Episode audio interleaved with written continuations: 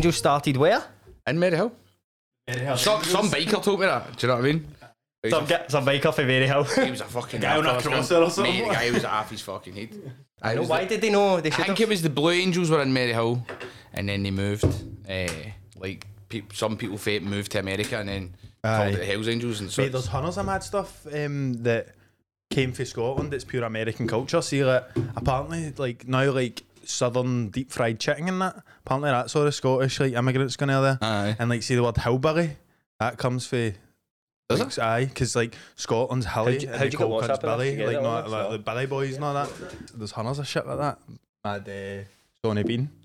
Sawney Bean, House of aye. Lies. I had never. Do you know about Sawney Bean? I've heard. I've watched a fucking thing on YouTube. Was it that Count Dankula's fucking uh, Absolute Mad Lads? Have you ever seen that? No, no. It's a thing called Absolute Mad Lads where he tells a story of somebody's how mental they are. Life and Times kind of thing. Aye, aye, and it was Sawney Bean. That's what I heard about about that.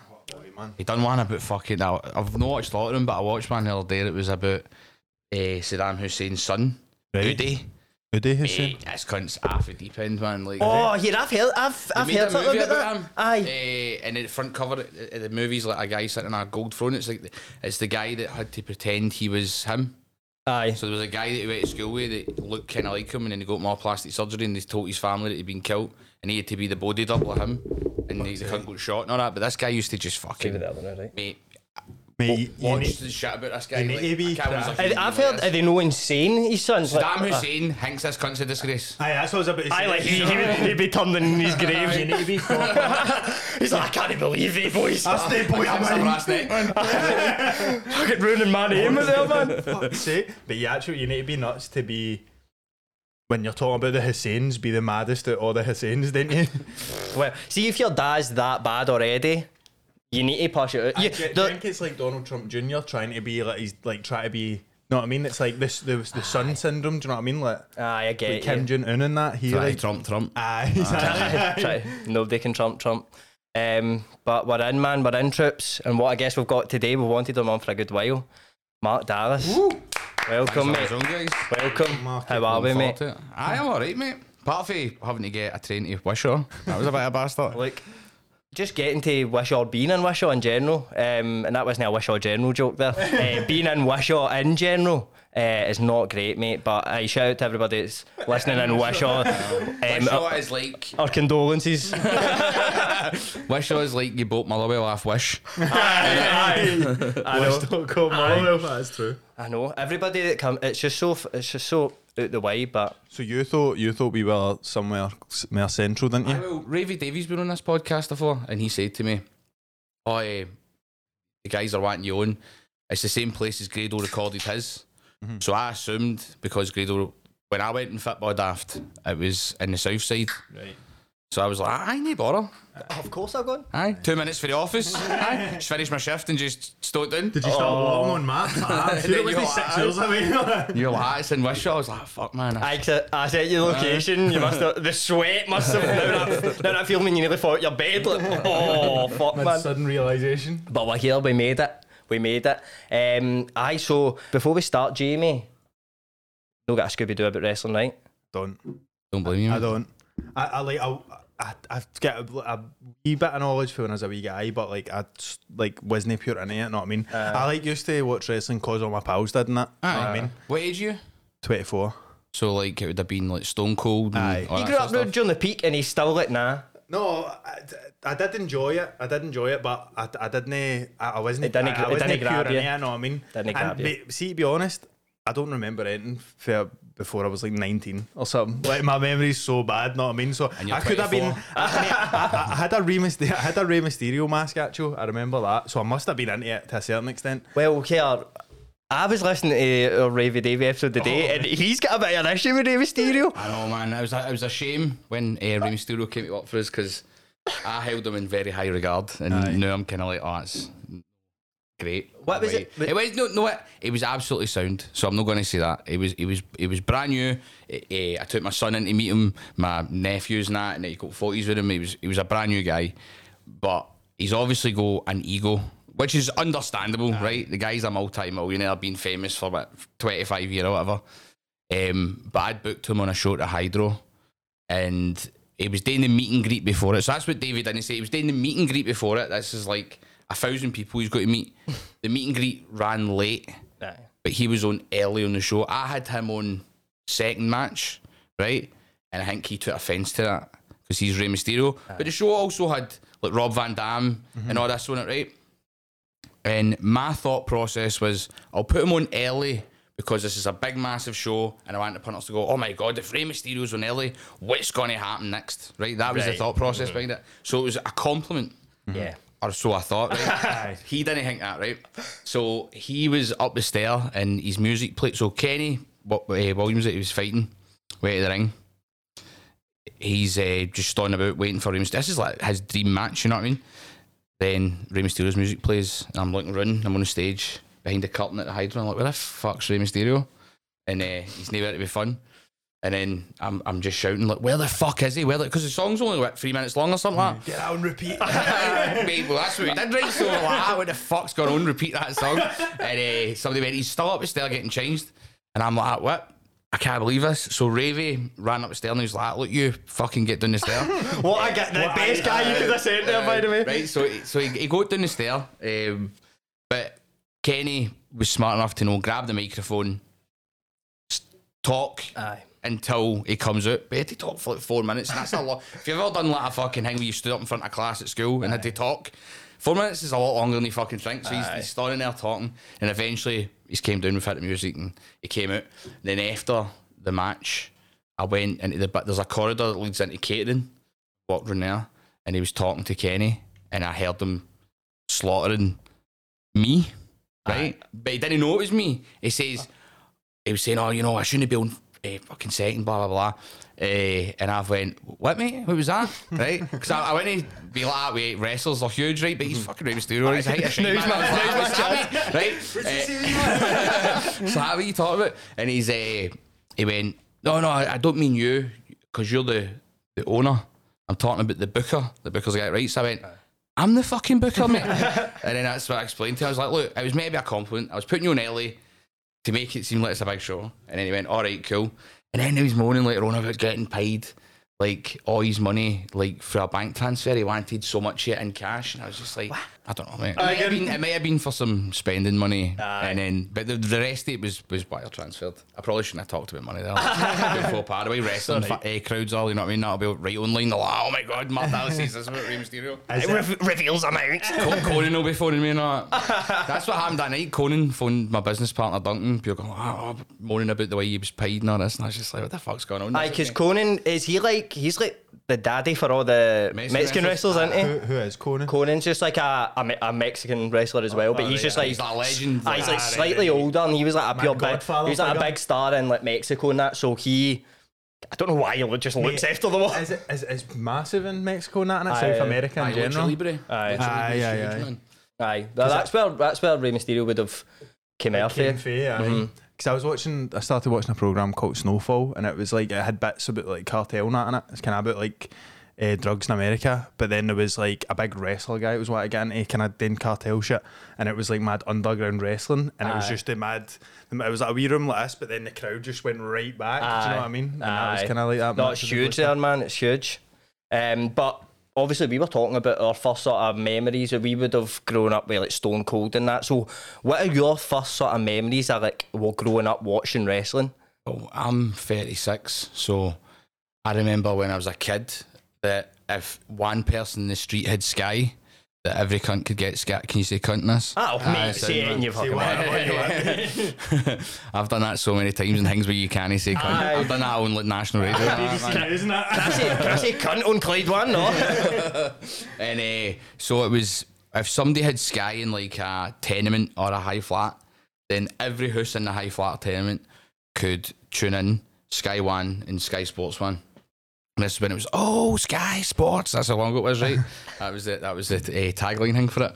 and uh, it was WWF Wrestling Challenge, and it was like back when it was like Hulk Hogan, the Ultimate Warrior, and all that. So my granddad's house could get it, and he'd tape it on VHSs for us, and I would I'd watch it like he'd tape like four weeks worth of stuff, and then I'd watch the the full lot, and just watch it on repeat all the time. till The tape was pure Warden, um, and then after that. It was like if I got a good report card in school, I would get like go go down to like Azad or Global Video and they could sell the old tapes and get like SummerSlam or WrestleMania Aye. or something like that. Um, and watched it up until about I was like ten or eleven. Aye. Then I just kind of wasn't interested in it anymore. Nah? nah, nah, nah. About ninety two. I don't know what age I'd have been in. About eleven or aye, about eleven ish. That's when you said no more, sort of. I'm Nah, I was getting to get about after SummerSlam happened in the UK. Aye. About six months after that, I remember I was in school and somebody went, "Did you hear Yokozuna won the Royal Rumble last night?" And I was like, "What Yokozuna?" And I was like, "I don't think I want to watch this shit anymore." Aye. And then that was me done with it until I got a wee bit older. Um, and then I was coming home for a night out, um, about fifteen ish, and I, I shared a room with my wee brother at the time. And he was watching it with uh, NTL. Remember, everybody had the, the NTL boxes Aye, aye. where you fucking got the basic package, but then you got this thing that gave you all the channels. Aye, you get aye. porn and all that. And all that right, right? Um, so I walked into the room and he was watching. I think it was Royal Rumble, and mankind had just been hit off this like sort of stage bit where the crowd was. And fell onto speakers that exploded, and Aye. the speakers fell and tapped Mate, him. was it Royal Rumble 1999 99, with, with The Rock? I believe it was. aye. That's the first match I ever remember watching. And aye, aye, I swear. mate, that was and it was fucking that amazing. got me back into wrestling, Oh. right? Because I was like, my bro, what the fuck's this? And he's like, that's the wrestling. I'm like, no, it's not the wrestling, mate. I remember the wrestling was like Papa Shango and all that shit, Sid Justice and all this. And he's like, no, eh, that's that's what the wrestling's like now. Aye. So I watched the rest of the show and I was like, I actually quite like this. Aye. And then fucking go right into it. You know what I mean? I don't mean like fucking my whole life was wrestling. I still Aye. was going out and I grew up in a scheme and all that. So I wasn't like pure Aye. heavy obsessed with it, but I watched it every week. Aye. And really enjoyed it. Do you know what I mean? Was there a change at that point? Like now you're saying like these mad explosions and all that. Was it like more entertaining Aye. It than more it was in the aimed eighties? at, uh, adults, so it was like when I was a kid, it was aimed at like children, and then at this point in time, what had happened is WCW was another company. All the old legends had went to WCW. they were on TNT in America, uh, so the WWE or WWF they were called at the time had fell behind in the ratings. Ah, So to compete with them, they says will be like Jerry Springer and South Park and all this. And it was the best. And it was called the Attitude Era. And it's honestly, it was fucking amazing. Right? Pure, it's pure timeless, mate. It's like that's when we would have grown. Well, if you watched it, that's what we would have grown up with. Because I, I remember, like, see, Ravy was Ravy, Ravy Davey was talking about when he was in school and he was like trying to hide that he still watched it for people and all that. But I think that was in his later years. But see, at that time, it's such a cool thing wrestling, and like I, f- I don't, I feel. Oh no no! I I, I What- was maybe I- a bit older, so it wasn't he cool. Like to the people I hung out with, mate. You know what I mean? Punch on being buckets up the back of the flats Aye, that. maybe Could've you're- right, You seen DX not that, right? it's like. Uh, it, it was um, it was definitely cooler, and then that's when I, I went I got got in it, and I was like, I think I might see about getting into the wrestling business, and I went to train. There was no way to train in Scotland. There was no Scottish wrestling scene. We were kind of the start of the Scottish wrestling scene, but there was one guy that was training people, or got to start training people in Falkirk. So I went there, and uh, a couple of weeks later, Drew Galloway, who knew Drew McIntyre, he went there and all. And then we found out that the guy that was training us uh, had only had one match down south, down in England. And then after it, they, he was driving the ring van, he went out for a piss, and they duct taped him to a, a pole and left him there and drove away, right? So we stopped training there, right? Because obviously that's not the guy you want to train you, you know what I mean? uh, but there was nowhere else to train. And then we, we got somebody else to train eventually uh, trained a bit longer. I didn't really want to be a wrestler, but you had to train to get into the business. It was a lot more closed off. So back you then. were always like, because I was wondering that about you because obviously we had. It's easy to just say to somebody, "I like I grew up like a wrestler. I grew up wrestling eh, and wanted to be a wrestler, so I trained to be a wrestler. Then I done it." But you always went in with the mentality like, "I don't want to actually be a wrestler. I want to just be in the business somehow. I want to be a promoter. I want Aye. to write the shows. I want to come up with all the so you were like that for like what age do you think you started thinking about thinking about doing that? 15. Fifteen. Aye, that's mad. That's mad. So what? What like? So do you do you think? The the way that the show was put together and the storylines and do you think that caught you more than like oh he's doing a backflip off that thing and 100%. aye. I was more interested in seeing the actually it was all the funny wee segments like This Is Your Life with The Rock and Mankind or like all the stuff DX was doing showing up in a tank at the WCW show all that sort of stuff all the bad language everything Stone Cold did with Vince McMahon like he hated his boss and he was always causing him all this trouble. Eh, I was enthralled, and so was the general public. Let's be honest. That's why it was the biggest show in American telly at the time. It wasn't because of the wrestling. The storylines made it that you cared about the wrestling matches because the wrestling matches you had a vested interest in because of, like of everything that led to it. Aye. I found that I was more interested in the storylines and the guys making their entrances and saying their catchphrases The and the entertainment side of it than the actual wrestling. I can still appreciate a good wrestling match and also like like for example what I'm saying is look at uh, Hulk Hogan versus The Rock at WrestleMania 18, right? Uh, people there's people that say that Hulk Hogan's a shite wrestler. I'm no one of them, right? Hulk Hogan was a great wrestler because Hulk Hogan made all the money. Hulk Hogan entertained all the people. All the people paid to come and see Hulk Hogan. And if there's ever a match that proves that Hulk Hogan knows what he's doing, it's the match with The Rock because he was the bad guy, the old guy coming back in. The Rock was the big star. They locked up, shoved him off. Two minutes later, Hulk Hogan done his Hulk Hogan thing, and the whole place exploded because oh my god, it's Hulk Hogan aye because you cared about the story of the match. There's the young lion and the old lion, you know what I mean? Got to collide, and this is, everybody's got this nostalgic feeling for this guy, but this is the big star now. Aye. And that's why you cared about that match. Now, if it had been two other people having that exact same match, move for move, you wouldn't have gave a fuck. But because it was these two and there was that backstory, Aye. that's why you give a fuck. You know what I mean? That's Aye. why you care. It's, it's like the psychology behind it all Exactly, innit? mate. how I should have known that word, mate. I should have known that word.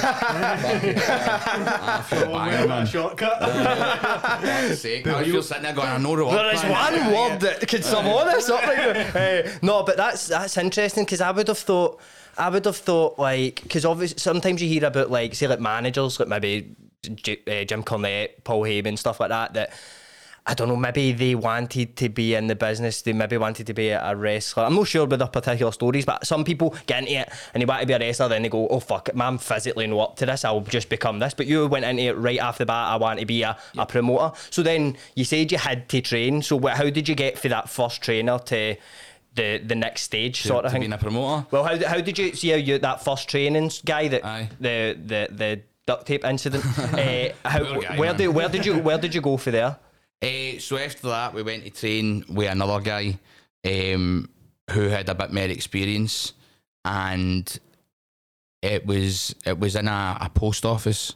So when we trained, it was like the rec room at a post office. I had some judo mats, right? It was a fucking shambles, man. But for for their classes came a lot of guys that are considered like your legends of Scottish wrestling now.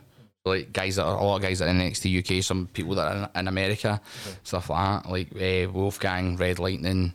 Uh, there was Lionheart as well. Um, Liam Thompson, Jack Jester, and Grado trained there for a bit. And all Grado always tells a story that me and him trained back in, but I don't remember this at all, man. And he was eh, everybody used to call him Chipmunk. I don't know why that was his nickname, but he he says that we got dropped half once for training. It was in East Kilbride. Got dropped half once at Central. And he says, I kept going on about how I'm going to run this show and it's got to be pure hardcore and I'm going to book New Jack. I just kept going on about how I've got to book New Jack, right? Uh, and I'm like, mate, I have no memory of this, but he swears blind that I was saying this to him when we were training back in. No long after that, I was like, I think I'm going to stop training. Um, but by that point, I had everything I needed because you needed to be in the business to know. Now you can just hire shit. You can go online, type hire wrestling ring and all that crap. Back then, you had to know somebody that had a wrestling ring. You had to know wrestlers. You had to. It had to be like a, a connection. I don't even think there was. I I'm pretty sure there wasn't any Facebook at this point. No, it was like 2002, so there wouldn't have been fucking Aye. Facebook. No, I don't even think there was fucking MySpace, right? Dial Um, and that. exactly. So I left, um, and then it took a, a couple of year, and then eventually I went right. I'm going to going to run a wrestling show. So I caught, by this point, all these guys that were training have been training for years and they've got a lot better.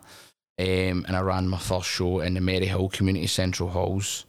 Um, and I didn't know what I was going to call the company. At first, I was thinking like Glasgow Championship Wrestling or something. Then I thought, no, it needs to be something about being mental, like that, mental championship wrestling, crazy championship wrestling.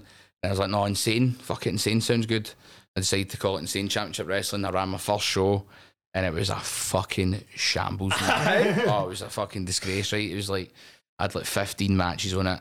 There was only like 70 people in the crowd, but the building held like 350. I said that looks bad. And it, was like and it was all raised seats. It's a really nice venue, man. It took me years to sell it out. Years later, I, I sold it out. I'd sold out all these other venues first, and it just always stuck in my head. I was like, I've never sold out that fucking venue where I started. And I went back and eventually sold it out, and it was a show where we had like Rhino coming through the crowd and challenging Drew for the fucking. Uh, So you got Rhino in your first show? no, no, no, no, this no, is- this oh, was years. The first show had an old ECW wrestler in it though called Tracy Smothers. I know who And that is. I'm Tracy back in the day wrestled a bear, and you can find it on YouTube. There's a video of How Tracy did, you, wrestling a how did you get in touch with Tracy Smothers? It was just touring the UK. There's always Aye. guys touring Is the UK. Aye, and it's like Aye. they they'll be staying in the UK for a month, and they'll do a bunch of different companies, and Mm-hmm. you can hire them for their wage plus X's, which will be their petrol money or Aye. train and their hotel. Aye. So it was Tracy Smothers was available for a cut of ton. I was like, ah, I'll book Tracy Smothers.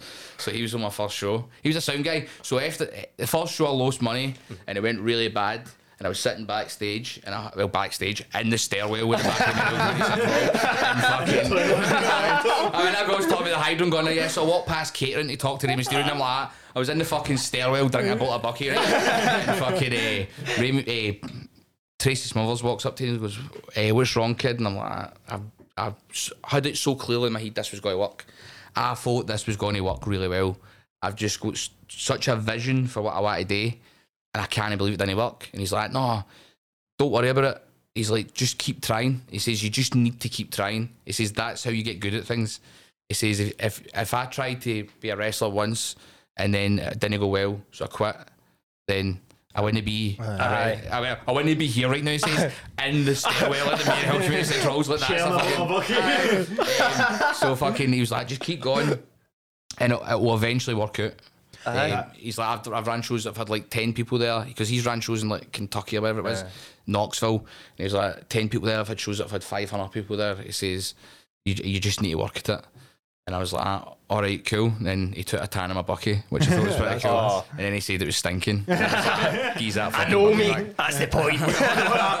we all kid on, really. But see if he hadn't, uh, he- he's passed away now. But see if he hadn't uh, talked to me at that point, I wouldn't have ran a second show. nah. So that old guy, it was almost as if it was like this Passing on that. pivotal moment, man, where it was like because nobody guardian gave a angel. fuck. It was all these people, all people just like, ah, fuck it, he's ran a show, it's never going to happen again. Aye. Whereas this old guy who didn't need to, this veteran wrestler came up and Aye. went, here, mate. And after the show I'd put on, he had no reason to go to me. Just keep going. Do you know what I mean? Aye. But he did, and it was fucking. I will always, uh, I will always remember that. It was a, Can I- a class thing for him to do. It's kind of the same, like Mark saying, like when we had um, Ewan McVicker on. It's like the first shows. It's like a few people said that, a like lost money and that, but I just wanted to keep going at it. And that it's like it's never, never, not never pure. If you get a mad vision, like you're saying, like a pure idea and a dream, it wouldn't obviously pure come off like that. The whole thing is right. So, a lot of people don't realize right that if you've got a dream and it's different for the norm, you're going to be scared to pursue it, right? So imagine like everybody's all standing in a line, right? And you think that if you went forward, if you pursued your dream, as you go forward, and a lot of other people are going to go forward, it's just going to be as hard. But you don't realise that the majority of people haven't got the balls to take that first step forward. The thing is, when you take that first step forward and you look to, to one side and then the other, you realise that there's no a lot of other people standing there. And see if you just keep moving forward, Aye, one step. eventually there's aye. no cunt standing there and you're running, man, and you're off. You're off to the races, man. And Aye. that's it, it just takes you having the courage to pursue it and no give up at first. It's cheat. It sounds like something like a fucking Disney No, movie, but it's true, man. Aye. And like you can't let defeat and adversity, you know, that get you down. Like, and and there'll always be people that go, ah, I knew you'd fail. I knew you'd fail. They're failures. See the cunts that talk that? They're born failures. That's all they are. They're just reveling in the fact that you only going to be better than them Aye, in you, their eyes. You're joining them. Aye, aye, aye. So fuck they cunts. Never listen to people like that. There's too much of that in the world now. People just want to shit in people. Aye. You, you need to just listen to yourself, listen to, you know what I mean, your heart and all that, and fucking go for it, man. Especially in this country, mate. It's even I'd say it's even worse in this country. I think I mean in America they're very like chase your dreams, man, never give up. But I feel like here it's so like if you know just if you don't. What a podcast? Aye, aye, aye, exactly, mate. It's like, what, what, what, what you got to do with that? Who, who you going to go on that? And Until the podcast takes off, then they're all your best pal. Aye. That's how it fucking works, mate. I know, mate. I know. But see how you're talking about your vision. You're like, I've got this clear vision, and it's interesting because all ICW shows are like over 18s, right? It's called Insane Championship Wrestling. Where did you draw the inspirations for for this promotion? Was it all? Was it things like ECW? Were you 100%. like, that's what I want in Scotland, basically? Aye, so it was like Attitude Era mixed with ECW, and that's what I wanted. Paul he- Heyman was like my hero. Um, so it was he was who I wanted to be like, and then years later I met Paul Heyman and he fucking let pure big me up at this show and all that, and it was one of the best moments of my life, man. Um, but that was what I wanted to be like starting out. So it was like I wanted the ECW mentality and vibe, but I wanted the kind of wackiness of the Attitude Era thrown in. A kind of mix. Now by 2007, WWE, as it was called now, had uh, really decreased the amount of like bad language and violence and all that sort of thing. It was trying to aim more at kids again, uh, which it still is to this day. So I realised there was a gap in the market because all these people that watch wrestling, people go all their away. Like, where are they away? They still exist. You don't need to be like this hardcore fan that watches wrestling 24 7. But I just want somebody that goes, Here, I want to go to this show. It'll be a buzz and get mad with it and watch this fucking weird experience, right? So I realised there was this gap and I was like, I'm going to try and fill it. And that's what we did slowly but surely. Now, the first uh, incarnation of ICW did not work. It was like around like four or five shows um, that were all well. The first couple were shite, and then I kind of started learning, What do you think you were doing wrong in the first shows, looking back now? But what do you Eh, think went so? relying. So just you'd write a, when you write a storyline, you need to be intricate with the execution of it. So I thought you could just. I thought people would see what I'd see in my head. So I go, I want you to do this, and you to do this, and then this happens. But you can't do that. You need to go right. This, and then this leads to this, and then you're going to turn this way, and then you're going to react this way, and then It's directing, innit? it's a lot of directing. Um, and then also if there's like things like music cues and uh, lighting cues and, and different things like that, uh, it's a production. And I just thought I could just write it down and then say to people in the dirt. Now, when you get further into the business and you work with more experienced people, then they, they get it, and that's how they end up becoming big stars and stuff like that. Um, and sometimes, if you work with the right people, they add to it as well. They add their own spin on it and what they're saying and what they're doing and all that sort of thing. Um, but what I was doing wrong was I wasn't directing it properly. I was putting on too many matches. I wasn't promoting in the local area. That was a big problem. I was promoting online, uh, which is just shite. Like you need to promote in the area where the show's happening. Now it's different. Online you can target an advert to a local area and all that sort of thing. So it is handy now. But back then I wasn't even putting posters up. So I was still at college, uh, North Glasgow College. So I, I went to the library and just fucking uh, abused the, printer. library's printer man, Oh, aye. and printed out there. banners of posters, man, and then just stuck them up everywhere. Uh, and then the third show I ran drew a bigger crowd and had some better storylines and all that sort of thing. The first show I ran though did have one storyline in it where um, this guy had a, ma- a female manager and he'd got her a gift and she was like, oh my god, because it's a birthday and she opened it, but somebody'd replaced the gift and he turns around going, that's the sort of gen- generous guy I'm a. As he's looking the other way, she opens it and goes, what the fuck's this? And it's a dildo, right? so this big wobbly dildo. I'd had to go into the, the, the sex shop down at the bars to get it. Right? And this guy's pure looking at me going, what do you want that for? And I'm like, Give me your, give me your, give me your wobbliest dildo, mate. this is what I said to me. When, w- w- how can I help you? I went, I'm needing a, a dildo that's kind of like rubber, so like if somebody was to wave it, it would like wobble about and all that. And then he's went away and talked to the, the, the other staff, the last season. they're all laughing and giggling. They weren't in a fucking sex show. I don't know why they're laughing at me, right? I. But I walk out of the counter and the guy goes, uh, do, do you need batteries for it? And then I was like, no, it's not going to need batteries, but that's gone, pal. Not because what's the point in going? It's for a wrestling show. Do you know what I mean? I was like, I might as well just fucking pretend. I'm- That sounds shady. I see That's where weird. that's going. It doesn't need batteries. It's staying up there. I was like, ah, fuck it, man. You know what I mean? If I if I says it's for a wrestling show, he's not going to believe me. I might as well just play the part. Do you know what I mean? Like, go I'm going to shove it up my arse, mate. so uh, I, I got that back, and then uh, I was in buying like tuck shop stuff because it was a community centre at the time before we ran nightclubs. And uh, uh, the guy that was in Costco, and the guy went, he was got test things. The guy went, wheel of cheese, and I went. Aye, fuck it, I'll buy a wheel of cheese, right? So they can get hit with a fucking wheel of cheese, man. I used to smoke a lot of weed, right? So it's like, that's how a lot of these ideas come out. I was like, ah, That's funny, some, some cunt can get hit with a wheel of cheese, mate, right? so I got this wheel of cheese, uh, and I've stuck it under the ring, but the, the, the floor's concrete, right? And it was like, near enough winter. So we'll come back to that wheel of cheese in a minute, right? So like this is sort of generous guy, I'm all boom, dildo it. What the fuck is this? He grabs it. I did not buy you this. I did not. But so he's waving it about it. He's like he's pure raging, and it's just floating about the place. So then the good guys come out. One of them's Drew McIntyre, and they attack him, and they grab the dildo off him. And I believe this is the world's first ever. Send him off the ropes. Jump up, hit him with the world's first ever dildo clothesline.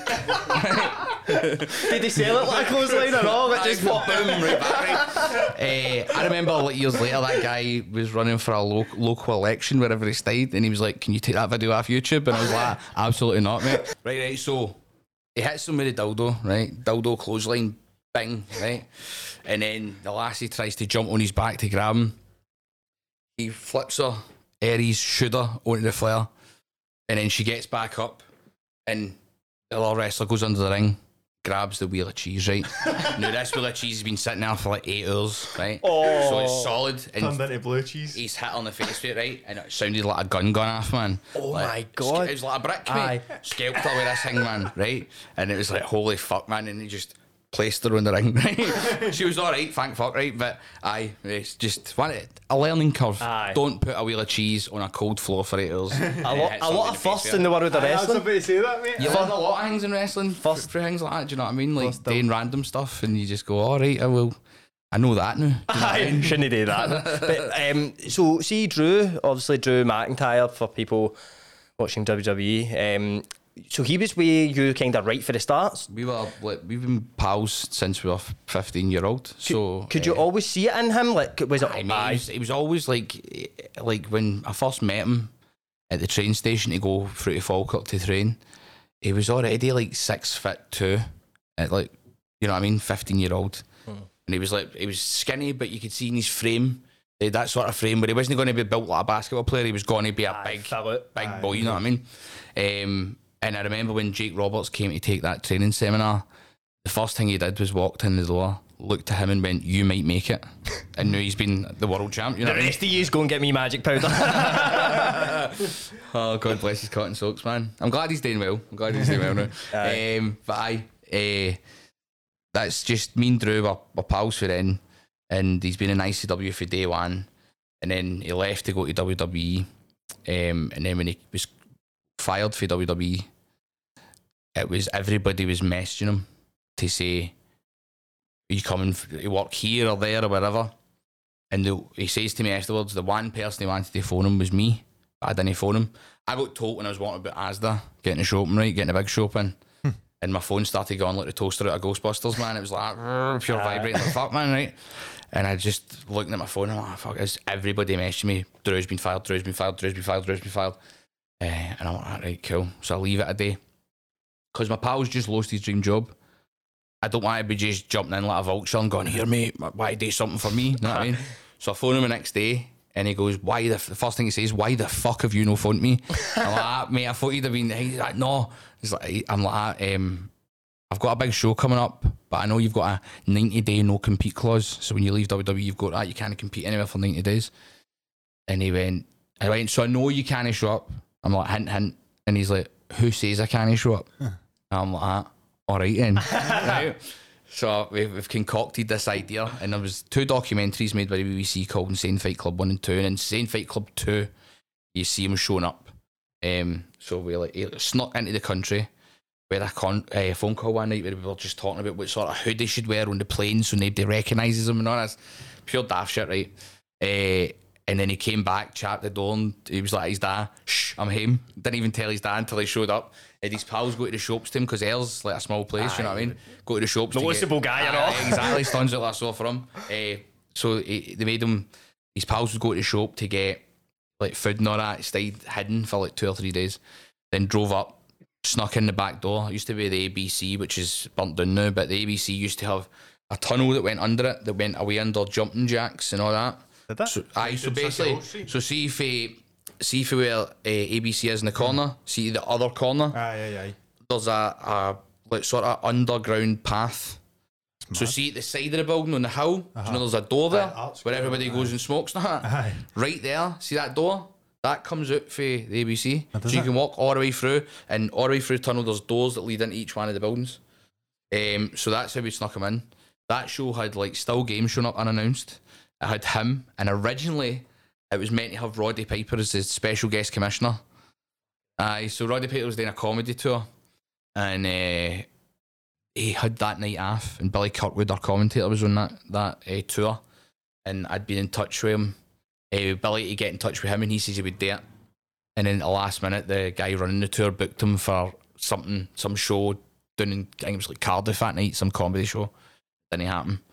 But if that had happened, I'd have probably been able to retire after that. Like my work here is done. do you know what I mean? Roddy Where do you go? Gaming Drew showed up. like, Game's a bogey, mate. Do you know what I mean? What- How am I fucking topping this? That's a knighthood, mate. Just for that one show. Um, but aye, so me and Drew, have- we go way back. I still talk to Drew all the time. Like it's it's mad that there's so many people you meet uh, in wrestling or entertainment that you talk to a lot when they it seems like they want something for you, and then when they don't want something for you, you don't hear from them.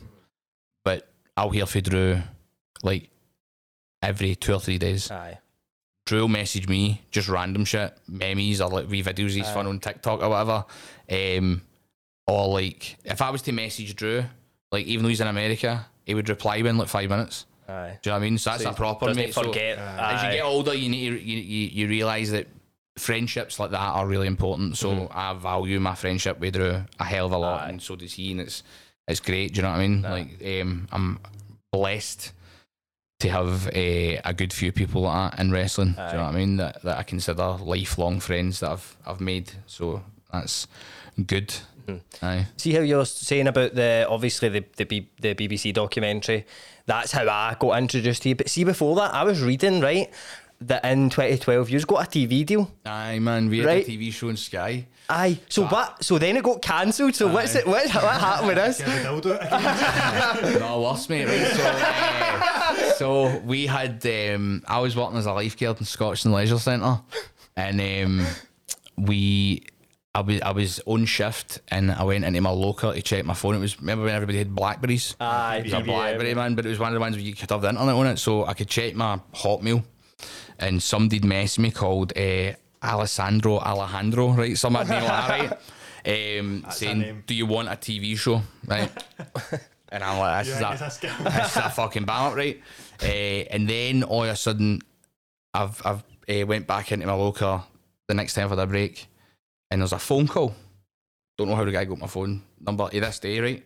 Um, and I phoned it back, and he says, "Hello, this is Alessandro. Um, would you like a TV show?" And I went, "Fuck off, mate." I've hung the phone up, right? uh, but then I've looked on Google and typed the guy's name in, and I went, "Oh shit, he actually runs a wee, like low budget." Channel based in London that's on Sky. Now it's on the basic package of Sky, which means if you've got Sky, you've got this channel. Now this channel's horrific, but you've got it. That's Aye. 22 million homes, right? I've, can watch this channel. Aye, and I get the like, option. "Ah, right, here we fucking go. So I've messaged the guy. Eh, sorry, phoned the guy back. And I've so sorry, mate. sorry about that. I thought you, I thought you were winding me up. And he's like, no, no, no, this is serious. Um, but you need to produce it yourself. and We won't give you any money. That's fine, mate. Because I was one of the first people to put my wrestling stuff on YouTube. YouTube starting t- late 2006. We had our page in early 2007. So we were right at the very start of that. I was very aware that my whole idea originally was to write, uh, run shows, split them into episodes, film hunters a backstage fun stuff, and put them on a platform like YouTube. Um, so we'd already started doing that by this point, and he'd seen this, and he went, "Do you want to do it on TV?" So I was already doing it for free, no bother at all. Just had to get the TV cameras and all that. It was a bit different from on YouTube, and I was like. Getting a camera out of fucking cash con- uh, generators. when the guy opened the the mad uh, cup glass cupboard and walked away to check somebody else, I pocketed another camera. so I walked out two cameras, right? Stuck it in a bag, man. Oh fuck. Oh fuck. I'm, I'm not ready. I'm just at the shower. I'm not used to doing. Oh shit! I need to do the ads with Evan. Shit. Right. I'll um. Right. No, it's fine. I'll just. I'll have a wee sip of my coffee. What's happening, trips? Hmm. Right. So, you know the sponsors. You know. You know Beltrlux. You know them well. They're um. They're a stalwart of the podcast these days. Obviously, our first ever patron, right? So, our first ever patron entered the Beltrlux competition for uh, 99 pence and he won £750 bank transferred. Boom. So, that just shows you. Subscribe to pay, to the Patreon. You you watch Reilly's Gaff. You you listen to us about ads, and you can make fucking dough. You can make bare peas. Know what I mean? Um. So aye, the competitions have got on the now. They're just another another job lot of them. Get the Rolex GMT Master Batman. Oh, look at this thing. That is a fucking nailer. Look at it. Look at it on my wrist, Joseph. Think you'll be able to do that? Look at that. Eh, fuck off. what are you doing? Um, right. They've got an Apple iPad 6th generation now. Like, you can't get them for love nor money these days. You can get that for 99 pence. So, as I say, guys, Beltrlux competitions aren't they just like it's not the lottery. It's no like your chances of winning are they're, they're what would you call that capped? They're capped, right? So, for example, there's only 125 people entered this iPad, so you've got one in 125 chance to win an iPad for a pound. You know what I mean? It's fucking. It's the odds are brilliant. You've got your Dyson Airwrap complete kit. Oh, Joseph, what would you do for a Dyson Airblade right now? Oh, I'd create some sort of vacuum in my mouth for anybody. what you would be an Airblade for someone I think I'd need to be. because you can't afford the 99 pence and in Beltrlux. Because you should just do that, mate. If you're wanting one, which I know everybody is. The, the other competitions will get 500 quid for an eh, an instant 500 quid transferred to your bank account. There's only 96 people entered that. So honestly, you're laughing with these. They're, they're running competitions on their Insta and all. Get out of their Insta and it's just fucking put this post in your story and tag three people and you can win a Rolex. Come on to fuck. I've entered it 17 times, made 17 different accounts. That's what you should be doing. No, I can I've not done that. But um trips get on onto Beltrlux, they've been brilliant was. And as always, trips, you get dough off when you use one of your codes. In this instance, it's Riley's got a 50 for 50% off. So you could be winning you could be winning an iPad 6th generation for 50 pence. You could be winning a Rolex GMT Batman Master Absolute Topper plus 20 grand watch for a fiver. You want a Dyson Airwrap for 50 pence, know what I mean? And if you don't want it, get it to me. I've got lovely hair. You might be bald. What is that? What is a Dyson Airwrap? What is? So hey, you're talking about vacuums and you're moving at me. It's like a hair dryer that curls your hair straight away, but you can get like different attachments for it. But it uses like the Dyson vacuum and it just like sucks in your hair and dries it all and curls it all and that. But they're fucking Is that what you use, eh? no, no, no. I've I've not got fifty pence to enter the competition, but saving up. I've been I've been like busking in the street. I've been busking by doing my like Waka flaka impressions. You know what's shite about that? They only give money to cunts with curly hair. Thanks to Beltrlux for sponsoring, sponsoring the podcast. The podcast is also brought to you by G4. Now, if you get into a wee, uh, what do we call them? Fender benders. If you get into a wee fender bender, if you get a wee scrape, a wee hit, and say you're not wanting to go through your, your insurance or that, your Avivas and that, no, that can be a hassle. Do you know what I mean? See, if you want to keep your no claims discount, your no claims bonus, want to keep a clean record on your insurance, then G4 claims will claim directly to the person. They'll just go to this guy's door, shouting and bawling. No, kidding on. But they, they, they'll go directly to him so it doesn't, it doesn't affect your no claims discount and stuff. Um, aye, so cheers to G4 claims for that, for helping the people. I mean, they're doing a lovely, a lovely service, helping just all these young. Jamie, excuse me. Who the fuck is this? Are you talking about G4 claim? Aye, what do you want? Well, it sounds great, but how much does the process even cost? I bet it's an absolute fortune. Listen up! It costs zero pounds. Nothing. It costs nothing. That guy's lying. It costs nothing, right? I'm no lying, Joseph. We need to get this wee guy out this studio the now because he's he's just got. He was a fan. He came up to me and said, "I've seen your um your tweets. I've seen your hair. I love it all. I just want to be involved with you." So I said, "Come up to the studio." And all he does is shout and ball. His name's Evan Reilly. right, troops. Cheers. I knew this guy called Sean David, who was a commentator as well at the time. And Sean works in the BBC now, and for a bunch of different people uh, as a like, editor and stuff like that. Brilliant uh, at what he does. And him and a guy called Ewan Denny, um, who uh, runs a production company and works on TV and stuff like that. He did that. Remember Lincoln Lawn? Remember the videos where it was the English guy and the Scottish guy? They were on Facebook and it was like Scottish words and English words and that sort of stuff. aye, the guy aye. with the ginger beard, that's that's you, Ewan, and they, Right. they made um, remember Chris McQueer's TV thing. Right, aye. They made they they produced that as well.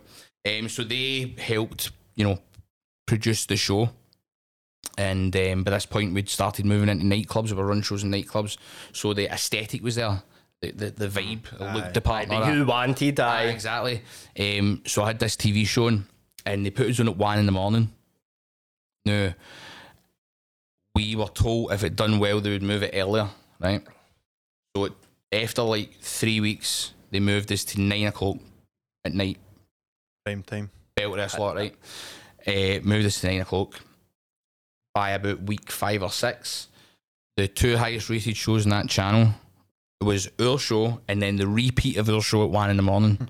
now the contract had in it that they could air the show five times in the week. So they could so it was like getting repeated like two in the morning, random times throughout the week, but the, the main first airing was nine o'clock. So it's all going well. But obviously ICW is a bit out there at times, right? So I am in work and by this point I've convinced them because we're on nine o'clock look, I know you can't give me money, but if I get a sponsor, can I keep the money for the sponsorship? And they went, aye, right? So I was talking to Irn-Bru, Monster, and I think it was Tennent's. But then Tennent's went, we, we can't have anything to do with it because we don't want to promote violence. I went, do you know sponsor the old firm? Know what I mean? Like, I think they were like sponsoring things for like selling Rangers at the time. I'm like, "Ah, what the fuck are they talking about? Right? Create alcoholism. Um, I know can't promote violence. For fuck's sake. Um, so, uh, I was like, right, this. I think it was uh, Irn-Bru and Monster looking very likely, and I thought, right. So I put on my Facebook. I think I'm gonna. I'm thinking about quitting my job. So right away, everybody's like, ah, date, fucking date. Lionheart was one of them all. Date, mate. Was this when you were in the. I was sitting at The tennis, lifeguard? the badminton court bit, Right. in the reception, um, which is the part of the thing where there's no manager and you just sit yourself and Mm-hmm. they're all just like, date, date, fucking quit. So I went up, Genie the, up mate, I went upstairs, fucking uh, got my bag, went down, uh, put it in a, inside a black bin bag so they couldn't see what I was doing. Walked down the stair. This manager, I won't say his name, thought he was a prick. The other two managers were sound. Um, and he was showing people around the building trying to get a higher up job for the Commonwealth Games, showing people in for the City Chambers. Oh, right. Starting to tap the stairs, and I went, "Oh, whatever his name is." And he went, "What is it, Mark?" As if we're pals and all that, right? and I went like that, threw the bag down, pulled my bag out, and went, "I fucking quit, you prick." right? Walked out the door, right? Walked round the corner, walked under this wee walkway bit. My phone goes. It's Alessandro, big Alessandro man, telling me I've been thrown off the air. I've not even got to the bus stop yet. And I've just, I've definitely quit my job. I'm not getting out. I can't even walk back in and go, ah, whoops. Tell me, I was kept on, It's a obviously. bad one. You know what I mean? You're on the phone to Alessandro, like, why to phone my manager at uh, the Leisure Centre? Walk back in. Now that's what I would have said if he was like that. He's a great manager. you should really should hire him for this Commonwealth. And. Um, so I was like, oh no, man, right. So instead of going home, I went and got this ICW tattoo in my arm. I was like, well, in for a pen, for a pound. This is all I'm going to. I've no qualifications. I just quit my job, my council job. so I'm fucked, right? So I was like, alright, I'll, I'll go and go to tattoo. Then went and got a cut of pints with one of my mates. Then I just went, oh fuck it, man. I'm, I'm, I'm still going to make a go this. I'll just need to figure it out. Um, I'm going to be eating no frills fucking spaghetti for a couple of months, you know what I mean? Um, and uh, what happened was I, I, I got home and I'd got phone off somebody for the sun. I know people don't like the sun, and I don't like the sun either now, but uh, they did help us out here, or, the, or at least the, the person writing for the sun helped us out here. Name was Cameron, and uh, he had um, phoned them, right? Now, the, it was a company that had uh, offices in different places, but they were mainly based in Brazil. This TV channel was m the, the main offices, the main corporate entity was in Brazil, right? The one that the show was on and on Sky. Mhm. Right, Right. So they've phoned up, and I think the person was talking. I can't remember if they said it was like Spanish or Portuguese. When the, the Cameron phoned them and started mentioning, I heard you've thrown this thing off the telly. So they've spoke spoken this different language and hung the phone up. So he's went and got somebody that speaks in Portuguese or Spanish, whatever it was, in their office. So when they phoned back and the person started speaking that language again, boom, they've put this cunt on the phone to speak back to them, right? So the flabbergasted man, checkmate, right? They don't know what to do. Aye. So uh. He found out all this information. So end up meeting us, and he's like, "Do you know? Do you know what happened there?" I went, "No." He went, "Right." So he went, "There's been one complaint made to Ofcom, and apparently it was some Wayne got up eating his Coco Pops or something like that, and they've put a repeat on at five in the morning. The show was an hour long. The watershed." Where you can put mental shit on technically ends at half five in the morning. Right. So between half five and six, our show should never been on the telly, but they'd put it on, right? Right. So the scene that was the scene that fucking sealed the deal, right? Was getting thrown after air. Was uh, before the show, we used to get Billy Kirkwood to say to the crowd, "Whatever you do, don't say the word cunt." So there's a wrestler who uh, is pissing blood, so his whole body's covered in blood, right? Um, he'd gigged, you know, wrestlers Aye. like Nick, but what he didn't tell us was sometimes they take some paracetamol or like a wee uh, tiny bit of red wine, which thins your blood, right? He did this, right? Then I remember a couple of years later, we were doing one of Grado's shows at the pavilion. I'm sitting there and he goes, aye, blah, blah, and I'm a haemophiliac. And I went, that means you've got thin blood. I went, you've got thin blood and you thinned your. I went, no you nearly died that night, mate, right? So on this night, he's cut his head. He's pissing blood. I mean, it's pouring at him. He's up in the balcony of the garage. This guy, dressed as a nun, this wrestler, right, throws him off the balcony into the crowd as the whole crowd in unison chants Ernair, cunt. Oh my god, So mate. this wee Wayne's wanting to watch Scooby Doo or something and turned down the channel to fucking that. Oh my god. So fair dues to them all for complaining, right? Dressed as a nun. And uh, uh, so so it turned out that the complaint was against them, not against us. So the Sun wrote this article ab- about us, right? And when they wrote the article about us, um, it made the production company that made Insane Fight Club. No, sorry, no, the production company. It made the people that made the Vice documentary because it was a Vice documentary first called The British Wrestler. Rec- realise who we were, and then they got in touch, and then that documentary led to the BBC, and so on and so forth. But I've just remembered one more story there about our TV deal. The very first taping, right, was in a club that shut down now called Apollo 23. It's um, Highlight now, next to uh, Walkabout in the city centre. Oh, right, aye, aye. Right, so it was in there, and um, we were filming it. Now we had to film eight matches to split into two matches per episode to get four episodes. That was our first month of TV to get it sent to this channel, or the deal was fucked, right? So back then we were, we were all bevying and all that stuff, right? And uh, you don't do that now, but back then like, everybody was getting bevied. It was like we got changed in a, a, a room where there was like kegs, and we just tap the kegs and get mad with it, right? And uh, the the the ring breaks in the second last match. No, I mean the ring, like the, the turnbuckles bend in, one of the beams has came out, it just fucking collapses, right? And I'm like, oh no. So the main event's meant to be this big thing. So there's a good guy team and a bad guy team. that were feuding at the time. So I went, I went to the ring, grabbed the mic, and I went, uh, "You guys, knew we're going to have a Glasgow street fight, right?" And Big Wolfgang's running the back with a bin, big metal bin, just fucked somebody in the back of the ear, right? And all hell's broke loose, right?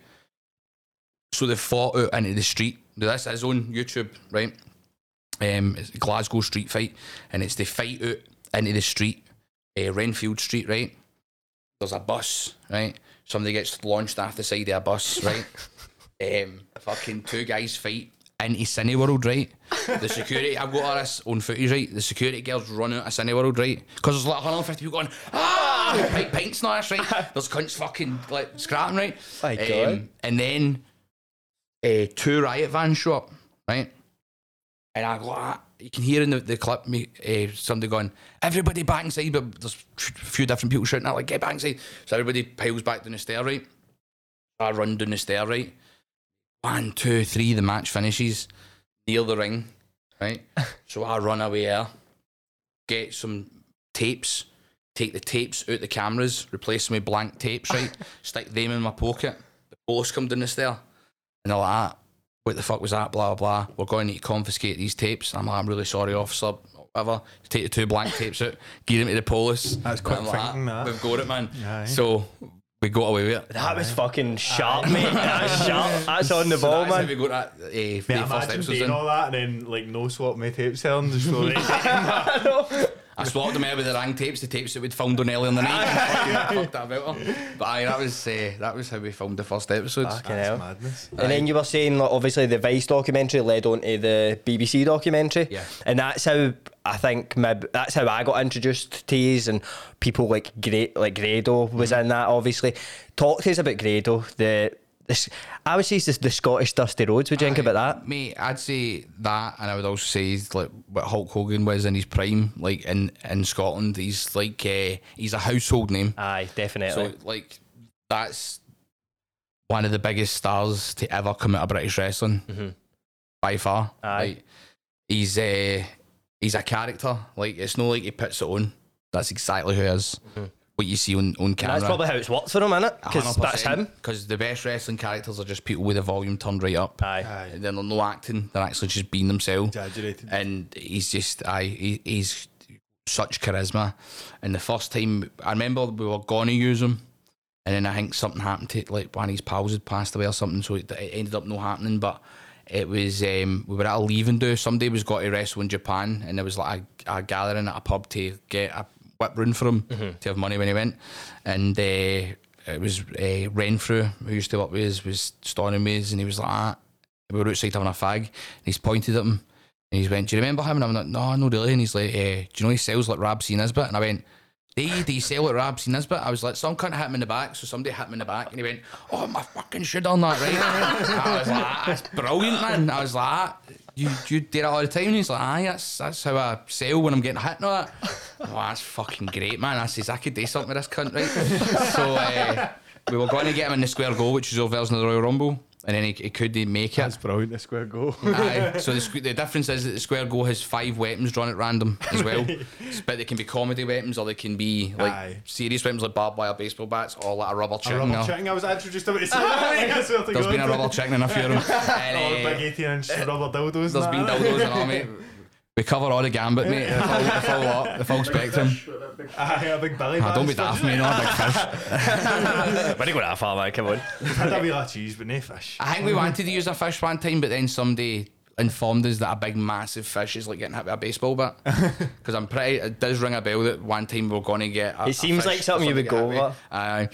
Um, A big tuna, man. Imagine getting whacked with that, man. Mate, I know. Because apparently, because they go to nice, it's just muscle, It's aye. got a backbone. that when you get hit with it, it's like getting hit with a baseball Aye. bat. That's what I Oh don't my know. a God. fishmonger said. Imagine you sitting in the back. he would know. Aye, aye. Imagine you sitting in the back and somebody gets whacked with it and they're actual just out cold. You do that. This isn't meant to fucking happen. I'm like, "Ah, keep filming, keep filming. This is gold. You got man." this swap your tapes, man.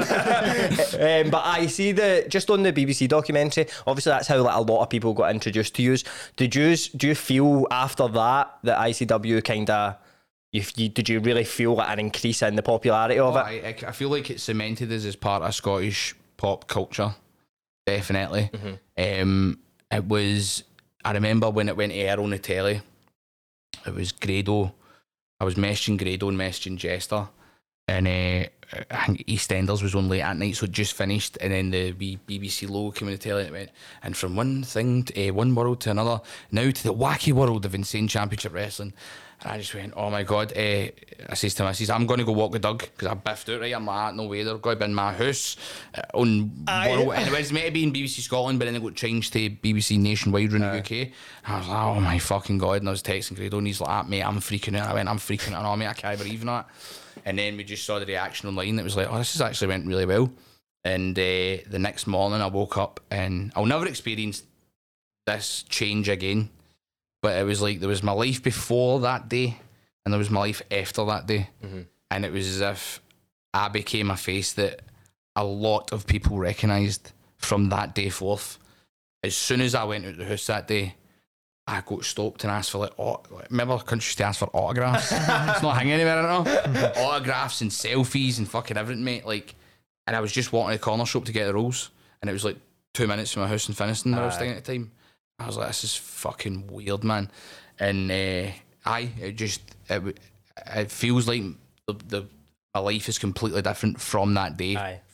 That's mad as well because like even for even like for me like making when obviously nobody knew who I was and then I would make these videos and but it was a kind of maybe a gradual thing whereas like I'm slowly getting more views and this and this and then more people recognise me and then I'm doing this podcast so it's a gradual thing whereas you had like one day one day where every and I can understand how you feel like your life is like a cha- new chapter almost Aye. It was there was nothing gradual about it. It was so weird. Like the obviously we were running shows in the town that had a wee bit of buzz in wrestling circles and certain people you might get recognised once in a blue moon. But that day changed everything. Like changed everything for me, Jester and Grado. Like it, it would never be the same again. Um, it is good and it's also a bad thing. Do you know what I mean? You go a night out and fucking uh, somebody's acting like a dick standing next to you, and you're and like they want to talk to you, and you're being nice, but then you don't want to entertain them anymore. Maybe you say one sentence to them, and then you turn away, and you don't think about them anymore that night or ever again. But they'll go and tell all their pals he was a fucking wanker, Aye. cunt, Dallas after blah blah blah, and it's like how many times has that probably happened in my life? Do you know what I mean? so you get this reputation that precedes you for things you've never even fucking done. Do you know what I mean? Like, even even like if people catch you and you're fucking in a bad mood or whatever, like to you that's just one day. Aye, like a normal human being, Aye, mate. Like aye. everybody's got fucking even like how many emotions do you go through in one fucking day? Maybe you're having a bit of cunt at a time and somebody fucking no, I mean see see Junior Bird having an argument. Aye. No, aye, he was fucking shouting his bird, he's on ah. meter and all that. Aye. I was thinking about this, right? See, like talking about that. Know how like I don't know if you have ever thought this, right?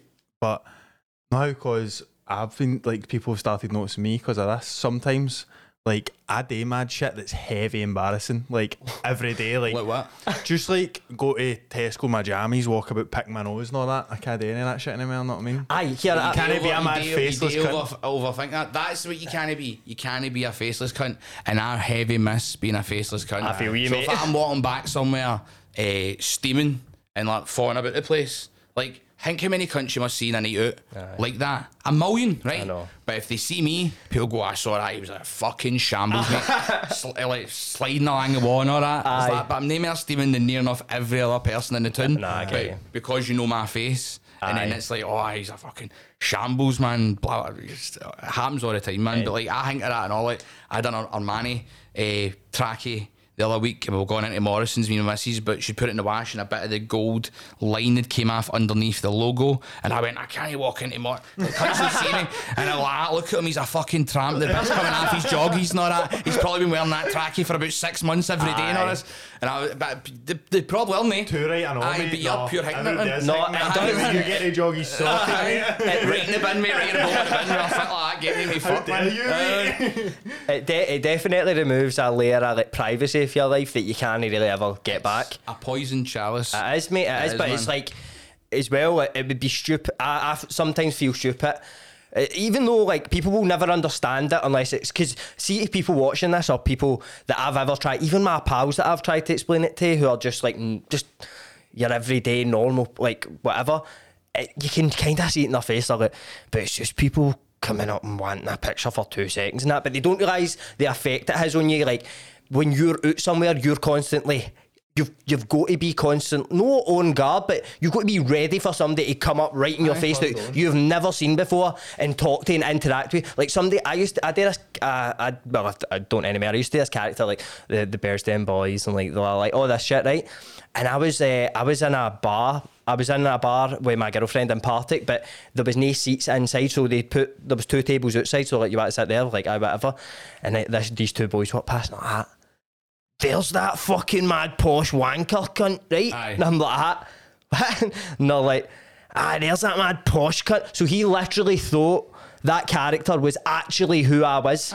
so I need to like be prepared to deal with these situations where nobody else would have to deal with something like that. Like nobody, none of my pa- I am like, oh, that's not really me. And I called my first uh, spoken word thing that I've ever done, like tour, uh, that cunt for the wrestling, because of how many people would just walk up to me and point me and go, "There's that cunt for the wrestling." Aye. But a lot of the time they meant it in a good way, which is hard to understand if you're no for Glasgow. Aye. But aye, there's that cunt for the wrestling here, mate. Can I have a photo and all that? Uh, all right, cool, mate. The other thing I know, like, I'm very wary of. See if anybody ever takes the time to want to interact with me or talk to me or get a photo, whatever. I see that as a great thing. Like I can't believe you, you think I'm worth even coming up to talk to, right? Um, and I'll I'll always go aye and get a photo or whatever, right? Um, but the thing you always remember if you're in the public eye and is see if you say no to something like. Why would you, right? But see if you say no to like giving somebody a photo or whatever, right? You need to see it in the terms of the money, right? Because, like, for example, right, say I did that a person, now that person might have bought, say, five or six tickets that year, right? Might have bought a couple of t shirts, might have uh, subscribed to her on demand thing. With me going to that guy, when the photo would have took me two seconds, I've probably just cost myself about four ton in a year at my company. Do you know what I mean? Defo. So you need you need to always be aware of, of that. Like if you mm-hmm. act a cunt to somebody for like the all they want to do is go, oh my god, I've met you. Aye, then aye. one, you're a prick. Right? But like you, you just need to be aware of like you're a even if you don't want to be, you're a brand, you're a commodity, Aye, no. you're a you're a product. man. Aye, I just keep I just keep like a box full of sharpies in the motor, sunglasses on. I just go like that, like walk by all the books. Know what I mean? Just like squiggling like that. Mate, I see. That's funny we're talking about that. The see, the, not- the most, the most, the most, the most embarrassing thing ever happened to me was at see R- Riverside Festival, and now it's like that weekend that every eighteen to maybe thirty year old in Glasgow goes fucking gets fucked whatever. Uh, that's like the the people who go to that are like the people that is like everybody who would ever be in my audience in one place at one time, right? So it's like you walking through a fucking wrestling seminar, like, like in Scotland, like. It, it, you know people are going to come up to you so people are coming up to me all day fucking blah blah blah oh, can I get a picture can I get a picture and they bother and then I, it was getting late in the night and I'm sitting right and there's two two lasses sitting eating a, one of them's eating a fucking a hot dog with onions and all that right? And they're, they're pure staring at us right? But see how cause it's happened a lot to me I know the you maybe know what I'm talking about. Now people look at you and it's a look that like oh I know who you are. It's no just like a oh I'm looking at that person. So they look and they're like oh I know who that is. So I'm thinking oh they're giving me that look. So I'm looking back at them right? Just like that like ready for them to go oh I watch your videos can I get a picture whatever?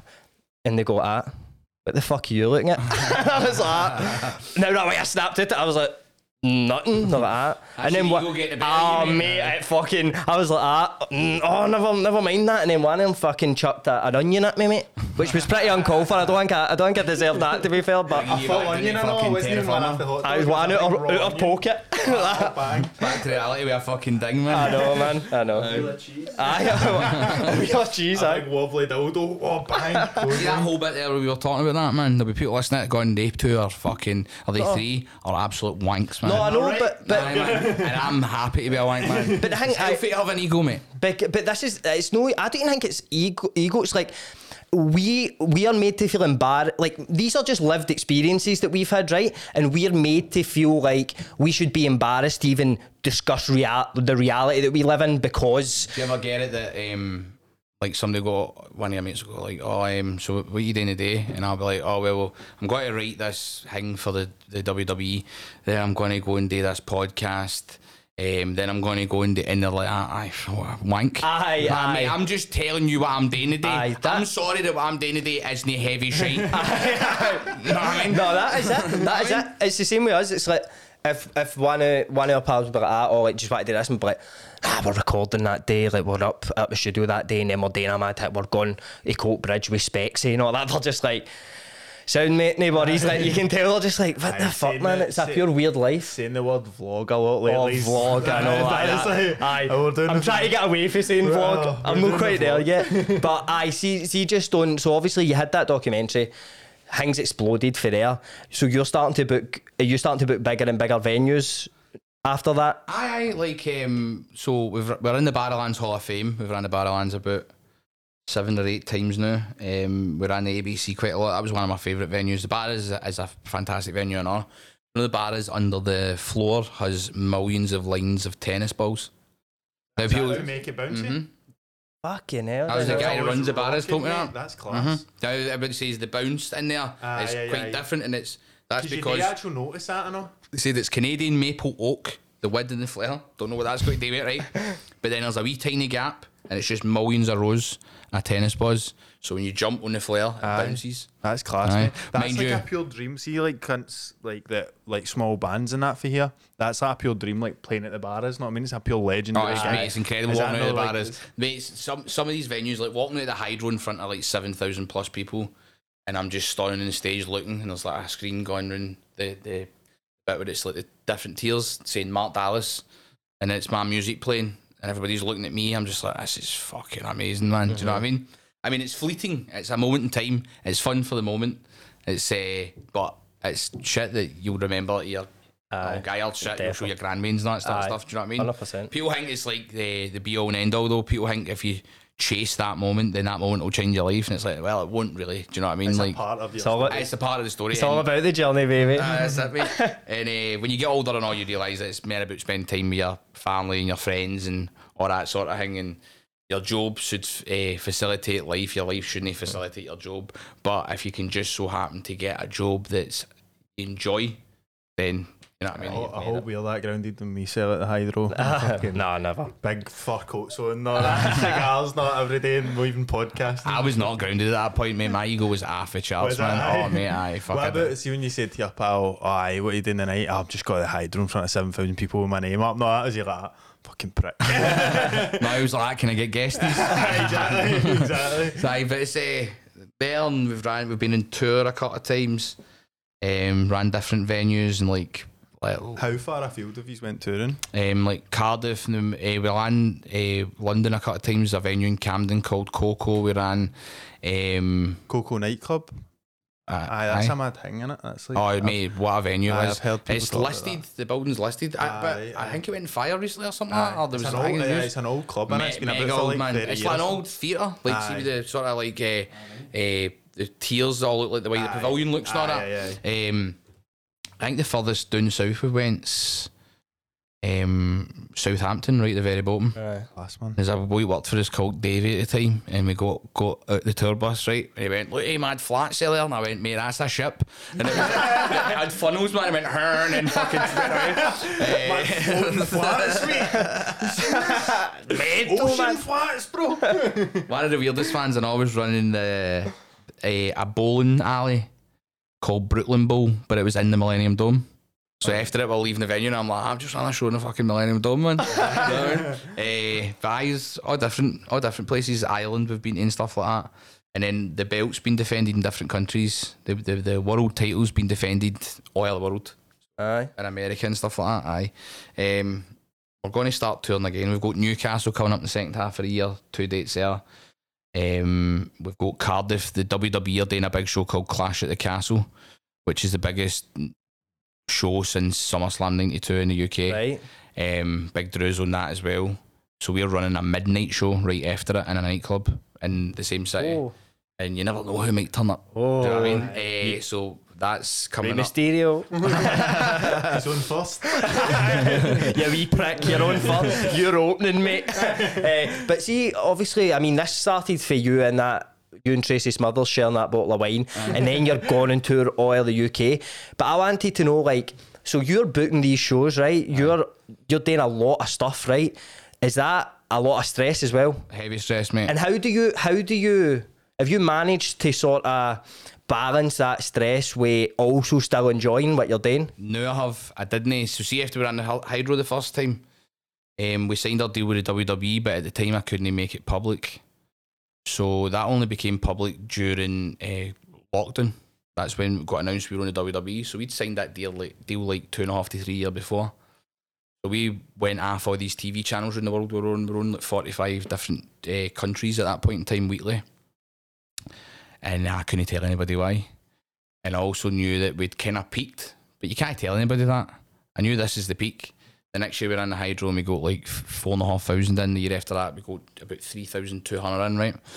Um, but at that point I was like, well, we need to like just come back, start building the next generation. Because I knew also guys were going to end up signing NXT UK because that was becoming a thing. A lot of my guys were going to go away.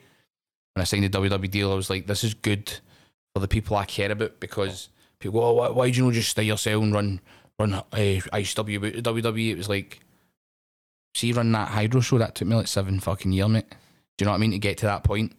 You can't run one of them every two or three months. It's not financially sustainable. I had to tap money to run that Hydro show. Do You know what I mean?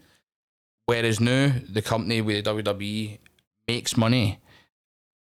I know about 20 people for Scotland when before it was Roddy Piper, I know, and then Drew, the only ones, right? Even though Roddy Piper wasn't really for Scotland, but you know what I mean? Like there was a Scottish guy, then there was another Scottish guy. Now there's about 20 people that all work for the fucking WWE for Scotland. Aye. We played a big part in that. Definitely. I'm proud of that. I'm proud of people I know going to make full time livings. Um, it's the a business I run. Do you know what I mean? It's no like when I was younger. So I had to start building the next generation that I knew was going to take years.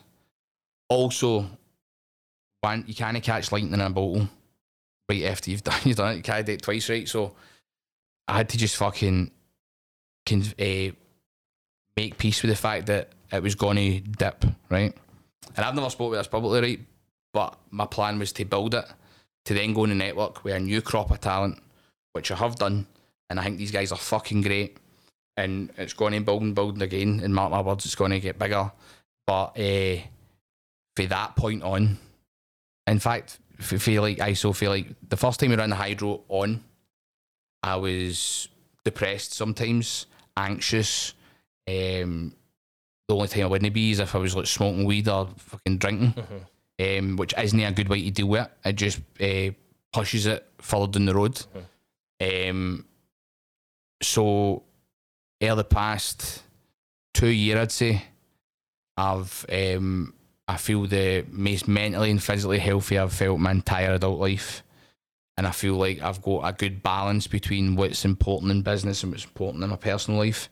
Um, separating the two, um, not f- fucking being on call for I wake up till I go to sleep, which I was all the time. That's no good for you, man. And then you've got wrestlers and all who it's a singular business, even though you're a team, you're not a team.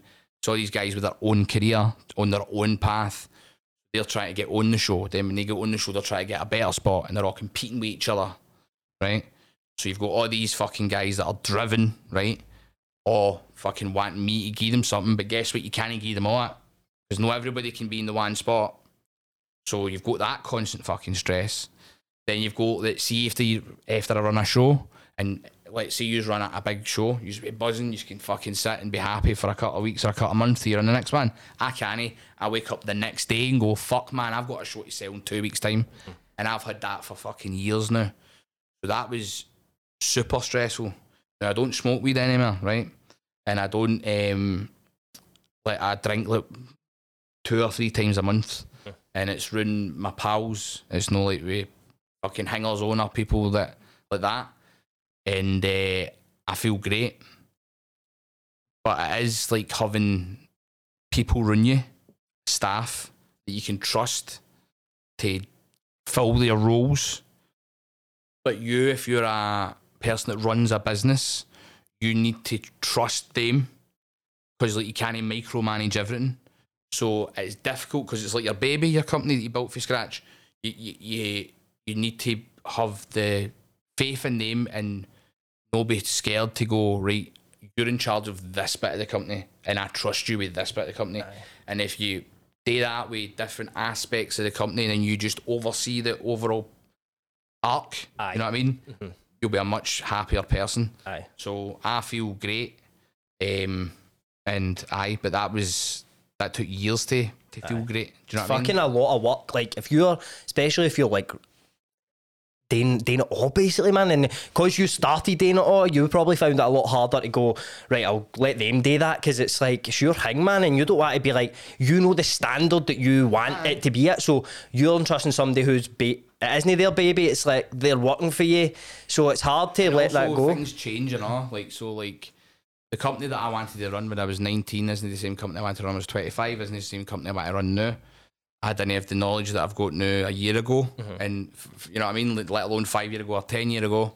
But this is the thing with the world now. People go, "Ah, but but ten year ago you said this. Like there was a time when I was at the bars and I was like, ah, Vince. I said something with Vince McMahon. I was like, Vince McMahon, I'll punch you in the fucking face, mate. Right? um, because we try to launch on demand, our on demand service, and they launched their Aye.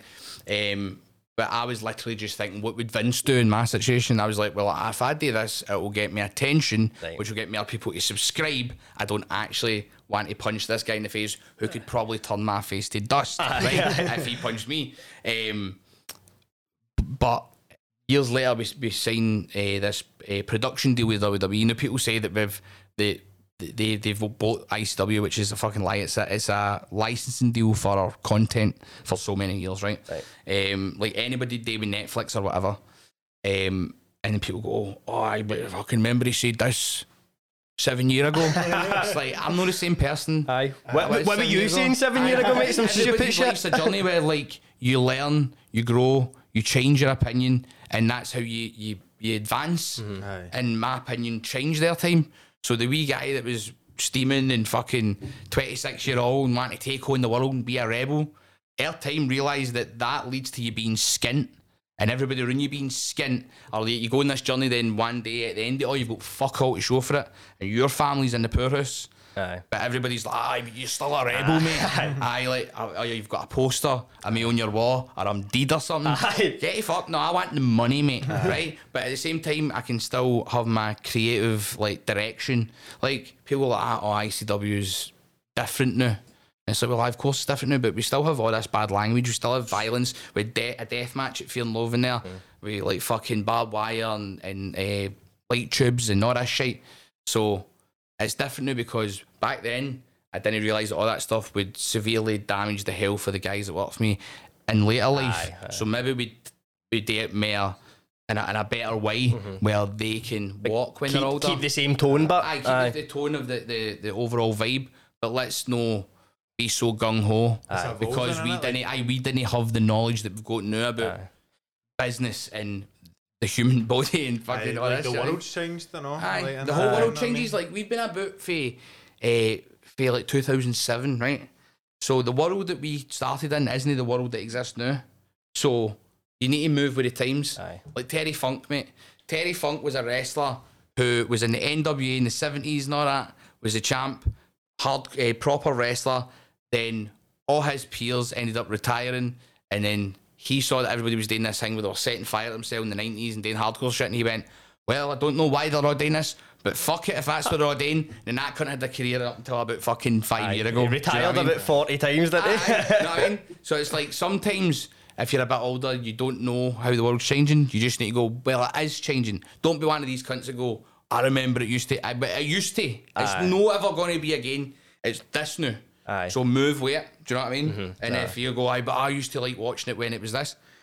Well, don't watch it now, mate. See the it's thing for a different that- audience now. See the thing with that, I know seeing people go like, see when I was a boy, wrestling was much better, and it's like, aye, that's because you were a boy. Aye, like, you know what I mean? Boy, Like you were young like and pure nostal- loved everything. It's you know what I mean? nostalgic as well. You just remember all the class like memories for it and like all your pals watching it and it's like the whole feeling around it. It's no but again, like as you were saying, the product went for like aimed at kids, then like late nineties, early, early two thousands, it was like, right, let's have May Mae Young give birth to a horn. Aye. And then fucking then he What was that? Do you see the thing they done a couple of years ago where they had the Hon shop? Aye. And it was an adult. Aye, as if it, aye, because it was years ago it was born. Aye, a, wa- an, a, a, a, an 80 year old woman gave birth to a horn, mate. Um, Just a, like a hand. an Hand actual. colored and goo. a And I gooey don't know what the, the joke was. Aye, I know. And at the end, they went, "Let's give her a big hand," and then they all clapped. it, it was it was so wild back then, but I think that is what. But it was that Jerry Springer style of like fucking just chaos, and, like he runs it. and all that, Aye, like, it, it was it was that crap, but it was so entertaining. But no, like, what do what do you think with sort of ICW? Because you're it's interesting you're saying about wanting to make sure guys can walk and guys are. But see if you watch like AEW, right? and you see the bumps these guys are actually taking still, like it's still pretty mental, and that's like ma- that's like mainstream. So, what do you think about the product sort of out with? no, no matter what, there's gonna be things that injure wrestlers. Wrestlers will always get injured. They'll always get hurt.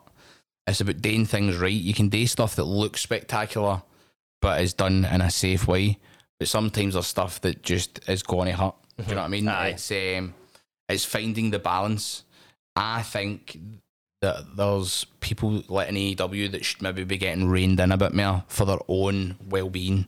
Um, if there's nobody doing it, there's nobody doing it, and I guarantee. I mean, it makes for good TV. Do you know what I mean? Like it's, it's entertaining. I'm not going to say it's not entertaining. I'm entertained by it. I like watching AEW. I think it's very entertaining. Um, but sometimes you watch things as somebody that's in the industry looking, and you see like somebody coming off the top of a ladder through a bunch of chairs, and you just go, "Oh, for fuck's sake, Aye. man! What are you doing, man?" Aye. Do you know what I mean? It's like if you're young, like that Darby Allin or whatever, it's kind of like the way we were. It's like, ah, fuck, you're young, you're invincible. Nothing's ever going to happen to me. It's never going to hurt. Mate, I fucking slipped a disc in my back two years ago sneezing. Do you know what I mean? Sneezing, man. And that's when you get a bit older, you're like, oh, fuck. No, Aye. but when you're in your early 20s or your You mid 20s, you can do anything. You can, you can take bumps and fucking get back up and it doesn't hurt and all that. But the thing is, uh, I think it's one back bump in a rest match when you fall onto your back is the equivalent of a low speed car crash, like very low speed, getting bumped in the back bumper, right? But say you do 50 of them a match and you have a match six times a week for 30 fucking year. Aye. Do you know what I mean? Aye, it all adds up. It's I I don't really want to see people like ending up Aye. See, fucked. seen a lot of changes are that in sport and that. Mind they'll try to like stop weighing the ball and all that. Mhm. In With football, the, aye, like, the still- CTE and all that. well, that's aye. the big thing that was in wrestling as well. Was like people were taking chair shots to the head and stuff like that. And I used to let, uh, prime example, I used to let people take chair shots to the head. And it was like a mad like badge of honour, wasn't it? Like it was like a manly thing, wasn't it? It was like ah, what you put your horns up, no, get your horns down. It was like a pure. Aye, but a lot of a lot of icons are fucking half of them are dead now. Do you know what I mean? Aye. They, they used to do that, and uh, the the thing is now, if somebody's going to take a chair shot, I'll tell them to take it to the back, like uh, between the shoulder blades, or I'll say if you're going to take it to the head, then put your horn up. But if you put your horn up the right way, then people won't see you putting your horn up. I just needs the So, time. but if you can't do it right, then don't fucking do it. Do you know what I mean? And it's it's. I remember somebody recently took a chair shot and didn't put the horn up, and I went through them, man. I'm like, ah, what you doing? I went, I'm not saying this for my good. I'm saying this for your good. Like, don't. It's not worth it. Aye. It's not worth it for that crowd there to go yay, and then they'll forget about that. Forever, they'll never think about that again. But you took a fucking like that's. Imagine that happened to somebody in the street. That's assault. Aye, like, I they'd be know. phoning the police. that. Do you know what I mean? I know. And you're just taking that to your dome, fucking Aye. about ten times a week, man. Like, And you see, see as well, like see, be, see because, it, see because like people are so because people keep raising the stakes with like the bumps they want to take and that. It's like people are because it's so like diluted. Like people are so immune to see, so then they keep need, keep needing to top each other. This is what I'm saying with learning as I go and as I get older and get more experience. It's like so we used to go gung ho. Now this was because every show it was like we needed to sell tickets and then put in another show and sell tickets for there to be another show. So you had to give them everything, balls to the wall, fucking throw everything you, you had at that show and make people be impressed. But see when they see somebody get shot at the cannon and see when they see somebody fucking jump into the shark tank and see, see when they've seen all this, where do you go for there? Do you have somebody get shot in the fucking head with a gun? do you know what I mean? middle of the ring, Russian roulette. so what you learn is you need to build up. You need to have those moments, right? But then you need to come back down. So like that be our shows. So like our TV episodes, maybe like scale it back and cam everything back down Aye. to lead to the big match and do the big match and the big show where the big things happening and there's a big crowd Aye. and make it mean something. Build it up to that. Aye, aye, and then the moment fucking makes everybody go, "Oh my god, I can't believe that just happened." Mm-hmm. Whereas if in every show that thing happens, people just look at it with blank faces and don't give a fuck because they've seen it and they, d- it, it isn't special. It's no registering. It's It's, no, just- it's no, because you're desensitized Aye, that's to all it. it, man. Like, and it, it- it's like it's an art form. Is that where like the writing and that comes in and like the Aye. narrative comes in? If you're heavy good at doing that, then you can make something that might not be a pure mental thing, but you can make that seem like Aye, pure. that can you know what I evoke mean? much more emotion than Aye. somebody falling thirty feet through a table. It's just lazy. Aye, if there's somebody that can that can even sell and make the crowd think they're hurt, that can mean more than somebody doing something mental if the storyline's there.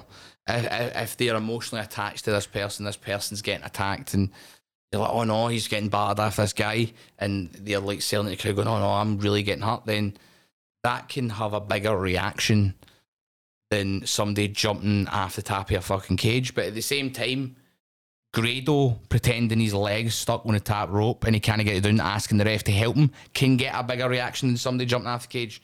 It's all perspective. There's all different things that can get a big reaction. Mm-hmm. It doesn't always need to be violence. It doesn't need to always be that. No, I like violence. I like death matches. I like all that shit. But if we're going to do it, when we do do it, I want it to mean something and I want people to give a fuck about it as opposed to just doing it all the time. So it means nothing. So you're taking more risks than you should for less reward than you should and nobody cares. How's that better than what I'm doing? Do you know what I mean? I miss the old that like get a fuck. You know what I mean? Like Aye. we're, we're trying to like be smart here and create our, our art. Do you know what I mean? Like, and um, I'm a different person than I was. So this is what the direction I want to go in now. Aye. So there will be insanity, there will be violence, not when we do do it, it'll be for a reason and it'll mean something and be done right. it'll be done right. Do you know what I mean? Aye. No, that's interesting, man. I just wanted to get your opinion on that. But see, you just going back to your show at the Hydro, right? Now you were like, that was the peak, the first show. Mm-hmm. Do you think, is that, if you had to give me one show and show me it start to finish and go, that's ICW, that's what I wanted, is that it? Or No. something else? Oh, there's different ones, man. Uh, there was a show called Still Smoking at ABC. Um, there was a show, the the show. Remember, I was telling you earlier on about the time we ran Maryhill and it was sold out. Aye. I'd say that from start to finish is one of the best ICW shows ever. There's hundreds of storylines. There's all these great characters. The big surprise at the end. It's like the last ever ECW World Champion shows up unannounced, gets into the ring to save somebody, then gets the mic and challenges Drew, champ, to a match. And fucking he comes out and then they have a fight that goes into Maryhill Road and they fight outside the Tesco and all that. Do you know what I mean? Yeah, don't worry, I've done this before. Do you know what I mean? And fucking Mind mate, change your tapes there, ended up in the paper the next day and all that. It was brilliant, man. Um, I'd say I'd say that show. Um, but there's a lot of different shows that have got like pivotal moments and things that are like fucking great. But if you want like if you want to sit somebody doing that's never seen ICW and go, here's a, a show that's encompasses all the best bits of ICW. Aye. I'd say that one. Um, I can't even fucking remember the name of it. Uh, it's called it's called Long Before Wesley Snipes. That's what it's called. That's what it's called. Yeah, I always want to say something right, and I, I don't even like know if I, this is just what I was thinking. See, when I think about wrestling, I always think about like mad memes and clips, and I think it's a pure like clippable like thing. Probably, so like, aye. see, like um, the Rock saying like "Shut up, bitch!" No, that's like my one of my favorite wee clips of Aye. videos ever. And I then like like. Randy Orton's RKO thing. Aye, aye, and it's like watch out, watch out, watch out. That was like ev- all all over the internet, like all the time, and then there's there's her, the, I think it's Vince McMahon walking into the ring, and he's like that. Know what I mean? Oh, what, and he Mad tears gift. both his quads? Aye. Aye, and then he has to just sit down like, Like, there is that like something that you would think about, like being a thing, like getting mad bits like that that are mad, not even punchlines, but just like clippable things. Do you know what I mean? Like clips that if you if anybody checks the ICW Facebook, we put up all clips that are not relevant to what's going on in the now, just because we know they'll get views. I've been telling the I've been talking to the guy, sorry, that um does our social media and saying we need to get into TikTok now for that very reason. ICW's got I think it's one thousand five hundred something hours of content in our tape library. it's like uh, like uh, Grado going to the ring to Goldberg's music has went super viral before on YouTube and uh, Facebook and stuff like that. like there's all on TikTok, That would mate, be- that would buy. 100%. there's so many different things. I think we put up we put up a handful of things like Triple H showing up at our show in Cardiff. That done really well. And I think there was a Grado Grado winning the belt at the SEC. Um, I think that done really well. And then there's a few things that didn't. But I was I was trying to explain it to him. I was going, look, just keep going with it, because shit just blows up. Like- will, man. It I was will. just going with it, and then I was like, I don't really know if I'm getting this, and then I stopped using it for ages, and then somebody went like to us. I was uh, waiting outside a Chinese, like they still had their table outside at the time. You had to wait for the food on the Aye. street. Somebody was like, ah, uh, saw your TikTok, and I was like, fuck's I couldn't talk about. Then somebody else walked past, saw your TikTok. There's two minutes later, and then I went and logged back in. I had been in it in like a year, and I went, what the fuck? And there was videos blowing up. I was like, I think I'll try this TikTok thing again. And it was only the past couple of months, like six months or something. I've, I've been going on it. And then I'm like, ah, every now and again, stuff will go viral, stuff won't. And then when stuff doesn't, I go, ah, maybe I'll stop doing this. And then the next video will blow up. Aye. Like the weekend there, I, I put up a thing talking about mustard. Mate, I seen that by the way. It's got like half 1.7 million uh, views on TikTok, and in the day Mate. when it's when I was coming here on the train, somebody went like to his its own fucking LADbible on Twitter. I've not seen it. There's that mustard cunt. Well, it's better than the one that went viral a couple of months ago where I was talking about shitting myself in work when I Aye. was in Scotland, man. Do you know what I mean? I was like, ah, fuck. I went heavy viral and I was like, oh no, man, every cunt's going to know me as the guy that shat himself in work. the guy, the cunt for the wrestling, the mustard cunt, and the guy at Shice. we, we've got a pal, Sean and Ben, they're twins, right? And they made a video, like a fake video. It's like Ben going up to Sean. He's got a ring doorbell, so he's got the footage for the ring doorbell, and it's him going up to Sean's doorbell and ringing it, and going, "Can I- "Let me in for a shout, mate." Right? But it looks like a random guy coming up and asking to a shite in a, of random guy's house. But that went viral and then it got massive, mate. Like the papers were writing about it and they were they were making things up. When you say that, I think I've seen Ah, you were. It's in like black and white, and it's like do do do. Then he's like, oh, come on, man. you fucking bad? Eyes, eyes like that, right? Running for a shite, you fucking bam. But he was like that. Ben, who's the shite man in it, was like that. You need to take that down. I'm going to be known as the shite guy forever, so you can't even get the video anymore. So, somebody on Sean's uh, on Sean's street goes, "We all call you the jobby man now." Aye, he's like, "Ah, brilliant, man. That's good, aye. So yeah, you need to watch what you're known for, Oh, man. no, it's mental because like there's since I've been doing stuff in TikTok, there's people that cut to in the street that I don't even think know I run a wrestling company. Nah, they'll just They know just you know for TikTok. TikTok and I'm like, ah, this is fucking a whole new audience. It's you a know what I mean? whole universe in itself, mate. Aye. It's crazy. And like, I was, my videos were on Instagram for years, mate. And I made a TikTok. And honestly, people that come up to me never ever say, I've seen you on Instagram. It's always TikTok. Always. I've thought, oh, I got you on TikTok and that. So it's a whole fucking universe it's in, man. It's crazy. My first video ever was uh, I was uh, it was on Facebook years ago, and I, I had a verified page. So somehow they were trialing videos before anybody had them. And I think one my page must have been one of the ones that was allowed to videos. Like I- was like two or three weeks before every cunt could use videos. I was in Glasgow Green, and I was with my family, and it was like the the fireworks night. And I just done this video like I'm too big for this, I'm too wee for that. I fucking spent seventy quid now I've got this and it pans up and I've got a minions blown, like minions. I'm in Glasgow Green shite, and that's all I said, right? I remember that. Aye, and my phone cut out, right? And I fucking went home. So this must be like an hour and a half later. I checked my phone and it had fucking 900,000 views, man. And I was like, ah, what the fuck's happening, man? So the next day I was like, ah, I'm going to make wee funny videos. And that's when I started doing that. Aye. And then it was like, after that, I go, I paid to do do some for the BBC. But then they started going, oh, do this, take this out and all that. Oh, and you after don't a while, I was like, ah, I'm not fucking doing this anymore. Because there was videos going up that I was like, I don't even want my name attached to this. The same thing you were saying, like, you don't want to be known as a cunt. Uh, that fucking Aye, video. aye. Don't care if I'm getting four hundred pound for it. Do you know what I mean? Aye, it's not even worth aye, it, man. Fuck that shit, man. There's cunts like on Facebook that I've actual just like I, I didn't realise like because obviously TikTok you get like hundreds of millions of views and all that. Some people Facebook's like that. Like you just see mad vid- videos that have just got like. 650 million views and you're like what how Aye, I did that know even happen it's how, like man. cunts pro- like production companies that only post on Aye. Facebook and that it's mental Because we never, we never thought you could make money off Facebook, and it's only the past couple of years that the a guy that does all our sort of social media and press stuff, Thomas, was like, uh, "We can make money off Facebook," and I was like, "Not we can't." And he started posting old matches and clips and all that shit. And it was like when we go up like a couple of grand like one month, and I was like, ah, "What the fuck, man?" Aye. And I was like, "Post mail shit now, man." Constant. post us talking the news just get us up. This is the thing, like you can post shit that gets fuck all, but then you can get stuff.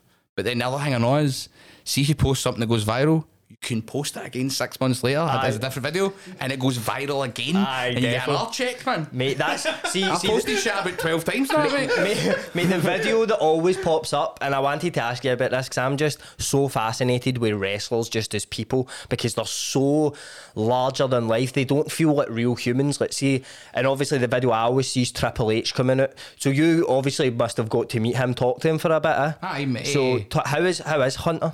He's sound. He's sound. Uh, it was he was the first person that I met. He was the one that I dealt with all with the deal with us signing with WWE. He's always been completely honest with me, straight up. I, whenever I ask for anything, he'll tell me the truth. If it's going to happen or no. Um, like I've not had a bad dealing with the guy, and people almost want you to say, "Oh, I've had bad dealings with him," but I've no. Like we, we wanted that. um, but it was that that day when he showed up in Cardiff was uh, we were on day three of tour and I was hanging man. I was sitting on this couch. We pulled a couch up to gorilla position, which is where all the screens are. I'm just sitting on this couch, just fucked, man, right? And it was we were on a daytime show because they were on SmackDown later that night in Cardiff, so we changed to a daytime show. It was like twelve o'clock start, and uh, the phones went, and somebody on the phones go, "Hi, Mark, it's such and such for the WWE." I'm like, "Oh, how you doing?" I thought they were just going to phone and go, he's wanting guesties or whatever. Um, I because I, think it was like some of the wrestlers that were on the tour couldn't do the day before because they did a tryout with them. Right. So they were like, "Can they do?" I was like, "They'll day day one, they'll come do the tryout with you, then come back to me." They were like, "Aye, that's fine." And I think they gave us something on another show, like a WWE UK title match on an ICW show or something like that. And I, I, I say like cheers or whatever. Um, so I'm sitting there and went, "Hi, Mark, this is such and such." Uh, do you mind if such uh, whoever it is comes into the show? Don't even know the name, but there's that many people that work in the corporate structure of WWE. It's like thousands of people. Aye. I'm just like, aye, because you meet about 100 people every time you walk in anywhere in WWE. Hi, I'm this, this, this. And then six months later, they're on different jobs, right? So you, I just don't remember any of their fucking names, right? Um, and I'm like, aye, cool. And then they've went, and Paul, and I've went, aye, no bother. Hung the phone up, right? And I'm like, sitting there, and I'm like, ah. Paul? I went, Paul? It was Coach Tripp was sitting next to us, and he's like, ah, Paul Levesque, you cunt. And I went, what, Triple H? he went, mate, I think Triple H is coming to the show. And I went, nah, nah, is he fuck, man? And then I phoned him back and I went, did you mean like Paul as in Levesque? And he went, aye. And I went, no bother, man. I hung the phone up. I went, fuck, I better get my suit on, man. So I went out there and my suit's pure all crumpled in the bag by this point, end of the tour, right? And I fucking pulled it out, man. I couldn't even find socks, right? So I'm wearing this suit, no socks, man, with my shoes on. I remember when I, when he showed up, showed up a Bentley, man. I'm walking up the stairs to the upstairs uh, change locker room. I went like, that. Uh, I really appreciate you coming. If you, if you don't mind, would would you go up the stairs and say hi, hi to the, the roster? Really meant a lot to me. He went, of course, right? So uh, we're walking up upstairs and he's a couple of steps behind me. And then obviously my trouser legs came up and I've seen that he's seen not wearing any socks. I went, just like, fuck it, I'm just going to tell him. I went like, mate, I'm severely hung out, right? I didn't know you were showing up. I've just had to find my suit. I couldn't find any socks. I'm sorry I'm standing here like the fucking man for Del Monte. Do you know what I mean? and he laughed and then it was like we went and met everybody then. Uh, we were standing backstage and he's like, ah, this was really good. And I went, oh, thanks, mate. And he's like, yeah. That's all thing I'm really bad with. I keep call I call him mate every time I meet him. There's somebody works at WWE quite high up. It's like you need to stop calling him mate. I mean, but it's like a reaction. I just go, what's happening, mate? Mate, it's like it's like us. If people slag us. it like, we don't- I know. uh, It's like how I start a sentence. It's a comma. It's a full stop. It's very versatile. I'm not changing for anybody. It's like Tourette's. It's like Tourette's for me. I don't even mean I to say it. I know that I'm saying it. So Aye. That's the like TikTok comments. How many times did these say Every mate? video we've got is like. Mate, definitely, honestly. Joseph spent six hours editing out the mates. It's like so that's that's uh, that's what I do all the time, all the time. Hey Mark, like, all right mate, how you doing? and it's uh, so we've we've been standing backstage, and he said, uh, "Do you want to go to the ring?" And I went, "What me?" And he went, "Yeah." Nodded, and Pete Dunne was standing there, uh, who's the NXT UK champion. I went, "What?" Pete, he went, "Yeah," and pointed to himself, and I went. What, and you? and I was like, I went out to Dunk. Dunk was running the desk, my business partner, Big Dunk, and I was like, ah, eh, can you get time to play the game on uh, on the, the iPad there, mate? He's like, oh, for God's sake, I need to load another. s-" I went, can you get Triple H's fucking theme music, mate? And he went, Oh, I was half asleep there, Mark. Of course I can get to the music. Fucking go it. And I went out the ring and fucking, I remember turning around and he walks, I love DX and all that, right, when I was a wee guy. And I'm just looking going, this is fucking brilliant, man. And that's the thing, people go like, oh, you fucking sold out. And you're, I don't give a fuck, mate. I'm turning around like that. I was, I see that moment I was looking at him, mate. I was like a wee fucking 12 year old boy, like, break it down, break it down. I'm starting the ring with Triple H, mate. Do you know what I mean? We done another thing where we were on this SWA show. And uh, it was like a kids show. And um, it was in Paisley, Paisley Lagoon. And uh, it was a match where it was me as the manager with Grado, Jester, Lionheart, Sha Samuels, and Billy Gunn, right? and it was against like Joe Coffey, Mark Coffey, Kenny Williams, Alan Echo, somebody else, Coach Tripp was the manager. And it was eh, Jackie Polo was the other one.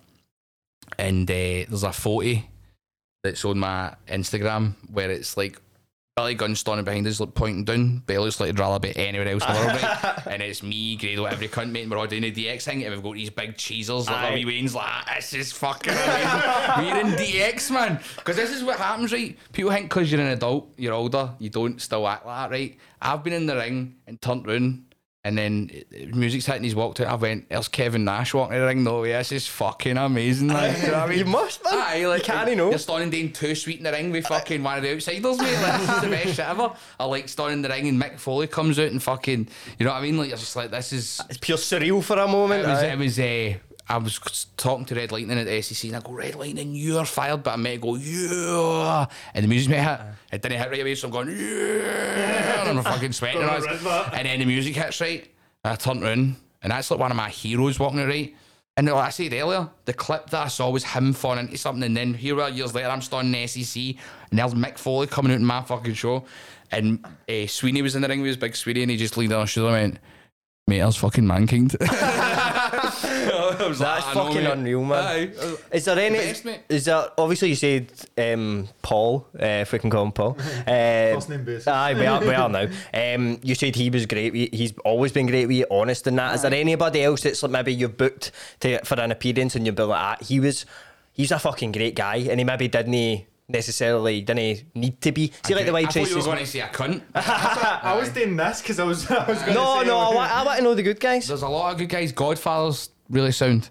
Gravy Davy got on with him. Aye, Godfather's crack, man. Um, when he was leaving, he was like, Do you want to wear my Hall of Fame ring? I'm like, "Ah, Aye, all right, mate. And then we got a photo with me wearing his Hall of Fame ring and all that. Um, that's like a pure Wayne. They go, Aye, yeah. People are like, You're a pure Mark. I'm like, I am a. I don't give a fuck, mate. I'm starting with the Godfather. Like you would say, No, I know. Godfather. I don't, I way. Like fucking smoking a joint with the Godfather. And I'm going, Do you want to put on my, my Hall of Fame ring? I'm like, ah, Sound, mate. Obviously. Um, and it was like um, there's been a lot of good guys. Like Paul London was really sound. Uh, Kevin Nash was really sound.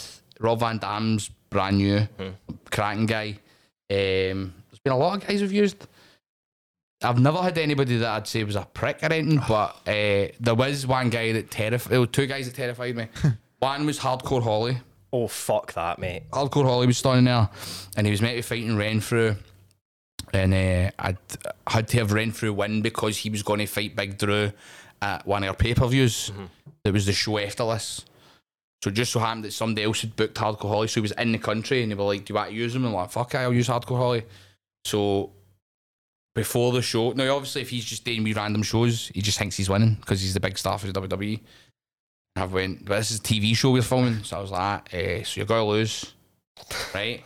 And mate, he fucking looked at me, man, like big eyes, right, and cricked his neck. So he went up his neck, it went, made a bad noise, right? And he just went, what? right? And I went, eh, eh, eh, Big Drew ran there. I went, whoa, whoa, whoa, Dallas, tell him how he's going to lose. I went, he's going to have his, the guy that's in his faction come in hit you with an, a, a snooker bar in the back of the head. And then they're get the pin and run away. And he went, okay. Mate, and walked away. And I went through. I thought he was going to kill me there. And he went, so did I, bro. That's why I ran over you. Right? You did such a good impression of him. I was actually going to say that. I used to be good at doing impressions, seeing as a wee way, and I used to do all the voices at Only Excuse. And I remember one time I was doing them in the school playground, right? And every cunt was with me in secondary school. Like, it was about a thousand Waynes, man. And fucking uh, all the teachers ran out and pure pushing Waynes at right, thinking there was a fight. They go to the middle and it was just me doing impressions of like Paul Gascoigne and fucking Jim White and all that. Um, but it was fucking. uh, Hardcore Holly, and then after Hardcore Holly had his match, he, he loved this man because he went out and got this big reaction. now he always looks stone faced now because of the pop he got. Because uh, Oh, he's probably no used to guy in the that. went like that. I'm the most hardcore motherfucker on the planet. Then unannounced, it went on the screen. Hardcore Aye. Holly, and come in, mate. Hardcore Holly's in Glasgow, right? And fucking, he walked out, and he went like this and done this big hanging pure had this big cheeser on his face, man. And he came back and he was like, eh, that was one of the best reactions I've ever got. I went, mate, you fought in stadiums, man. I What are you know. talking about? He's like, nah, that was fucking great. Because he's used to just being the fucking like, no the piss break match, but like just Lord in the Aye, cabin, Lord. aye. He's no used to the- him being the fucking Aye, main. utility guy, Aye, sometimes, aye. So much like jargon. What's a piss break match? Is that what Just you say? like just like a match that you would put on, you go right. Probably bring the crowd down a bit here, but probably people will be going to get popcorns and that. Like, aye, like just a match where you're just like, go like eight, nine, ten matches. Right, right, right. So you need to bring gonna them up piss, and- somebody's need, going to go to the bar. like, Right, all right, that. right. There's- And what can of guy see? Is he like a ma- is he always a bad guy in that? Ah, he's always a he's bad ve- guy. he's just a mad stern face, pure hot, like Aye. tough guy. Who's the who's the other guy that scared you? Eh, Bubba Dudley. Really, aye. Aye, man, he's built like a fucking house, man. And it's like he showed up the night before. We'd ran a show in the garage. and We were doing the hydro the next night, and he came in, and it was like obviously I'd booked him to put air, like lose to fucking the team that I'm building, uh, called Polo Promotions at the time, and uh, he fucking just walked up to me and he's like, "Nah, man, it's like we need to hit the 3D. Nobody kicks out the 3D and that." And I'm just like, "Aye, I know, mate. I mean, but he's a losing." And he just kept going. There's not, there's no another way, you know. that?" But the way he was saying it is as if he was pure intimidating me, man. Like, no intimidating me. I, I I know he'd never said anything, but just his general demeanour was as if he was trying to convince me, like, you This is should happening. fuck aye, this is happening. Aye. And I just stood my ground, man. But I'm not gonna lie, I was fucking bricking it, man. and, uh, You should have just done the impression of Drew. like- but then he was like, to his afterwards, he was like, no, what I meant was, people go back to see the 3D. But he didn't mean that. aye, but he's He just didn't mean that. I was covering like, for right, himself. he went, but nobody kicks out the 3D. I went, I get that. I went, so how about after the match with these bad guys coming out like the wee man Aye. eh, and the guy he was managing come out, say something, right? Uh, and then use team up and then use fucking game the 3D. Aye. And they went, that works. Aye. And then they, they botched the finish of the match, and I don't know if it was on purpose or not. What's that? Is that a mad move that nobody can get out? It's of? like their finishing move, but I just find it odd that a guy who's had that sort of career would be so concerned about He's committed, mate. going over. Aye. I heard that about, well, no, heard it. Uh, there's a chat. You ever heard of Ring Ka King? You know what that is? Aye. Right. So uh, there's a. See you- Ring Ka King? Aye. See if Ring Ka King happened and that was bought by TNA. Aye. an email got sent to me for that channel in India, right? Uh, the the channel that that ended up on wanted ICW on, but it went into my junk mail and I never fucking saw it. Oh my till God. After Ring Ka King started there, so when we didn't sign the deal, TNA got contacted and that they started Ring Ka King. Aye. That's there you go. so we were hell. nearly the cunts on that channel. Just, just to explain to people, right? Ring Ka King is like this in uh, India wanted like a wrestling show, right? So like this big, I think it's like a big TV channel there wanted like some American stars to come over or wanted some promotion to start there, but none of their guys were trained, so they brought guys for like TNA over to like train them, but also be in the show. There's a YouTube channel called Marky D One Oh, Two. that channel. Mate, how fucking good is it? Right? So Marky, this is how I this is how I found this. So he would like review the, the show, but he's reviewing it from your point of view. So he's like the fat Indian child comes out from the cow. It's so funny, but that's how I found that. But I, see, just as well, you're talking about Paul Heyman. So you go to meet Paul Heyman for a bit, right? We're going to pull the video up, but can you just explain to people that might no know who is saying this to you, who Paul Heyman is? That's like uh, so Paul Heyman ran ECW. Paul Heyman, the guy that ECW was early nineties and influenced with WWF Attitude Era was. So the reason the Attitude Era existed because they borrowed a lot of ideas and style by Paul Heyman. Paul Heyman's like, let's say a god to me, but like fucking definitely somebody that I mega look up to. Aye. It's like so the, the thing that he says to me in this video is like equivalent to see if you were like a, a boxer and Muhammad Ali was on stage, you went, here, see that guy out there? He's an amazing boxer.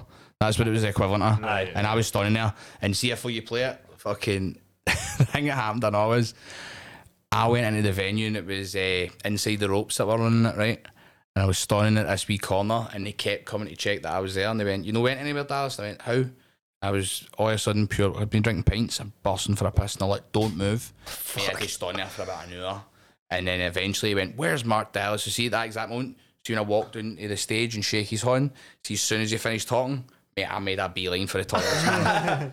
Mate, there's nothing worse than that pint bladder, I know, man. Like, But I didn't know that he was going to talk to me. Aye. I, but I had a, a feeling the way they were acting. Aye, something But was I was gonna like, I can't go to the toilet Aye. because they're, there's something's happening here. Aye. They're going to do something. The only cunt on stage is Paul Heyman. Cigarette. I need to stay here. Mate, I thought my bladder was going to explode.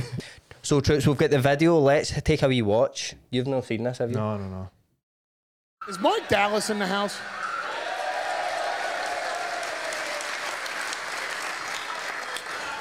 Do you mind if I say something personal to him?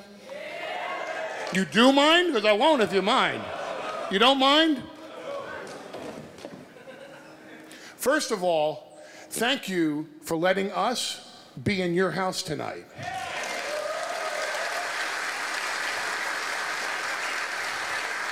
Secondly, I wish I could convey in words the respect and the admiration I have for what you're doing here in Glasgow.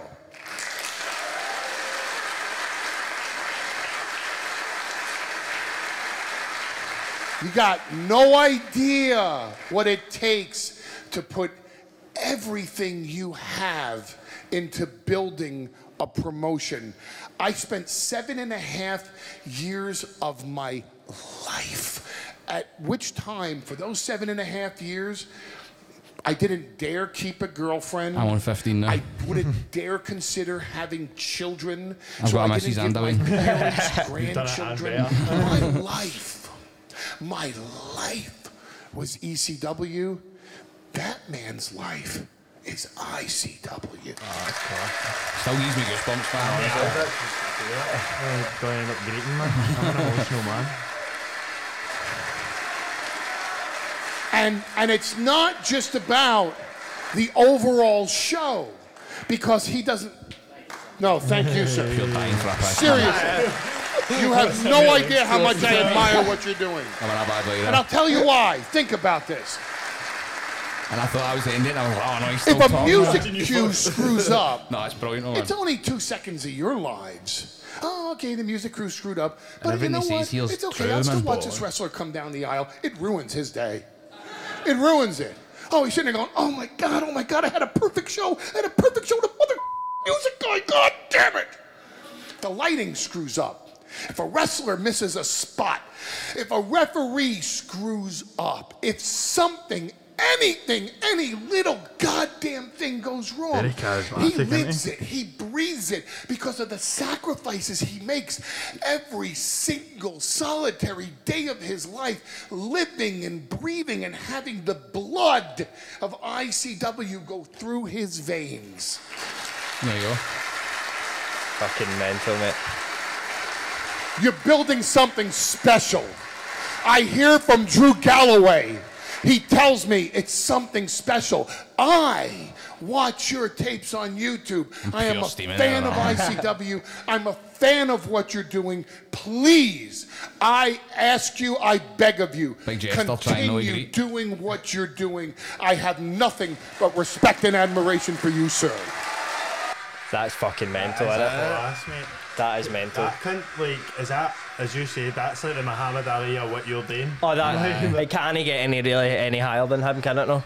And the thing is, like the cross, the genre, like in the wrestling industry, like he, I know, like Vincent McMahon's like the big deal, but it's like he's my big deal. Do you know what I mean? Aye. That's my fucking who I idolised. You know what I Aye, mean? aye, aye. Why I wanted to do what I'm doing. Do you know what I mean? So mm.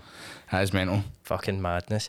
Um, but uh, you were saying you've got a show coming up. Do you want to talk a bit about it? Aye, so I've got Shug's House Party coming up, which is uh, the 29th and 30th of July, which is a Friday and Saturday night, which is a weekender. And uh, there's weekend tickets and single day tickets available, but they're selling fast. And uh, there's very few seats left. There's standing tickets as well, though. And uh, we've also got a show during the day on the Saturday because we've got a kids company now called Wrestling Experience Scotland. So uh, if you used to come to ICW but now you've got Wayne's and you can't go, or You know, you want you take your Wayne's like ICW, but obviously they can't go to an ICW show. This is the family friendly equivalent. The tickets are available for that, but that's only got like forty tickets left. That one because that's all seated. Where Um, are they? The shows are in the O2 uh, Academy near the Gorbals. Where they get tickets? Get tickets at Ticketmaster, and uh, we've got some really big matches. All the titles will be on the line, and uh, Grado's coming back to host the shows. Also wrestling, him and Ravy Davey are teaming up to fight two Tories called the Cabinet. Uh, and also the leader of the cabinet is a guy called Thatcher Wright who's fighting MMA star Chris Bungard. Oh, really? Aye, Bungard's a wrestler for ICW now. Yeah, so, that's uh, class. I didn't even know that. well, he was actually somebody we were going to say about uh, use maybe Aye, getting on at some I used to point. play football against him. Aye. I used to bam him up. like, I'm awful. He'll smash fuck it. I love Chris man, he's a sound Aye, he's a good guy. But, uh, he is mental. Um, and then there's a lot of other big matches happening. Uh, Jack Jester versus Star of the Scots, Jack Jester uh, versus uh, Kez Evans for the world title. We've also got a King of Insanity match, which is a death match, which is main event night one between BT Gunn and Leyton Buzzard. Um, it's going to be an incredible weekend and it'll be airing on the WWE Network in Peacock in America, but it won't air till several weeks after the show. So if you want to see it live, you want to see everything before everybody else, you need to be there, get your tickets, and hopefully I'll see you at the show. And if you just want to come, I'll give you a couple of guests. These are not. Mate, Aye. we could go I'd be up. vlog it. Aye, here by the way, see you want to let get a a vlog? vlog at the fucking asylum one day and come down and do some wrestling training or whatever. Yeah, can do that or that's not. Mate, that would be class. Aye, Oh, we'll sort that'd all be- that. It's fine. That'd be unreal. Uh, as well, just before we wrap up, because that's mate, uh, we've done a long time, right? We normally How go long have we done? Two hours and fifteen minutes. What? Aye, so mate, I could, by. I think I could talk to you for another two hours, honestly. But Well, we'll do it again then. Aye, no, definitely, I'm up for it. Um, just one thing I want to ask you just before we go, right? Because I know that a lot of people watching this are maybe hearing this ICW event and wanting their name to be on that one day. What advice have you got for somebody who want, is maybe young in wrestling training, wants to one day get to the top end ICW show? You need to be dedicated. You can't do this as a hobby. You can do it as a hobby, but you're never going to make it anywhere. You need to throw yourself fully into this and want to make it. So, like, uh, back in the day, if somebody says to us, I've got a wrestling TV show, do you want to film a promo for me? We'd have filmed a promo that instant. We'd have went away, got a camera immediately. You need to have that level of dedication. There's people that don't and they don't make it, they don't get to ICW or they get any further or whatever, you need to realise that on your doorstep in Scotland, especially, is this massive fucking opportunity that's no in a lot of other places in the world where you can train and then end up on the fucking WWE network. You can have a direct connection to go and work in NXT UK, then NXT in America, and go and work in Raw and SmackDown. You can go and work in Japan, whatever, right? You can go and work at AEW all these things have happened. There's been people that have worked for me that have went to all these fucking places. I've made a full time living. There's some people that have worked for me that are now fucking millionaires. Do you know what I mean? They go there by keen at the raw, no doing it half-assed. It needs to become your life for a certain amount of time. You know what I mean? Uh, and realise, and this is the thing I say to people that people don't like to hear is, you when you go to training, you think you're on a team you can be a team, but the, every single other person in that room is also your competition. So you need to be better than them. You need to cut better promos than them. You need to wrestle better than them. You need to think. You need have a better character than them. And you can come up with all that. You can you can be the, the one to do all that if you sit and think and take the time to do it. If you just go, I'm going to show up, wrestle, do this and that, and it's just going to happen, well, it's never going to happen. You need to stand out. You need to turn the volume up. You need to make people look at you. I'll provide the platform. You need to then do something when you're standing on that platform for people to give a fuck. So that's the advice I'll give. Brilliant, Good man. advice, man. Mate, thanks for coming on. We'll definitely do it again, man. I could, I can't believe it's been two hours, man. But there you go, troops. Hope you enjoyed it, man. We won for the wrestling guys. Fantastic. Not even know me. I was. I No, was I know, born mate, I I'm know. a wrestling fan. I know. Cheers, lads. You maybe you feel more enlightened. I feel right to go. I'm watch that video tonight. Greeting on his bed. That's fucking Paul. Um, what's his name again? no, thanks for coming on, mate. Cheers, Cheers mate. Lads. Cheers, trips. Like, subscribe, comment, do all that stuff. Vlog. Cheers, mate.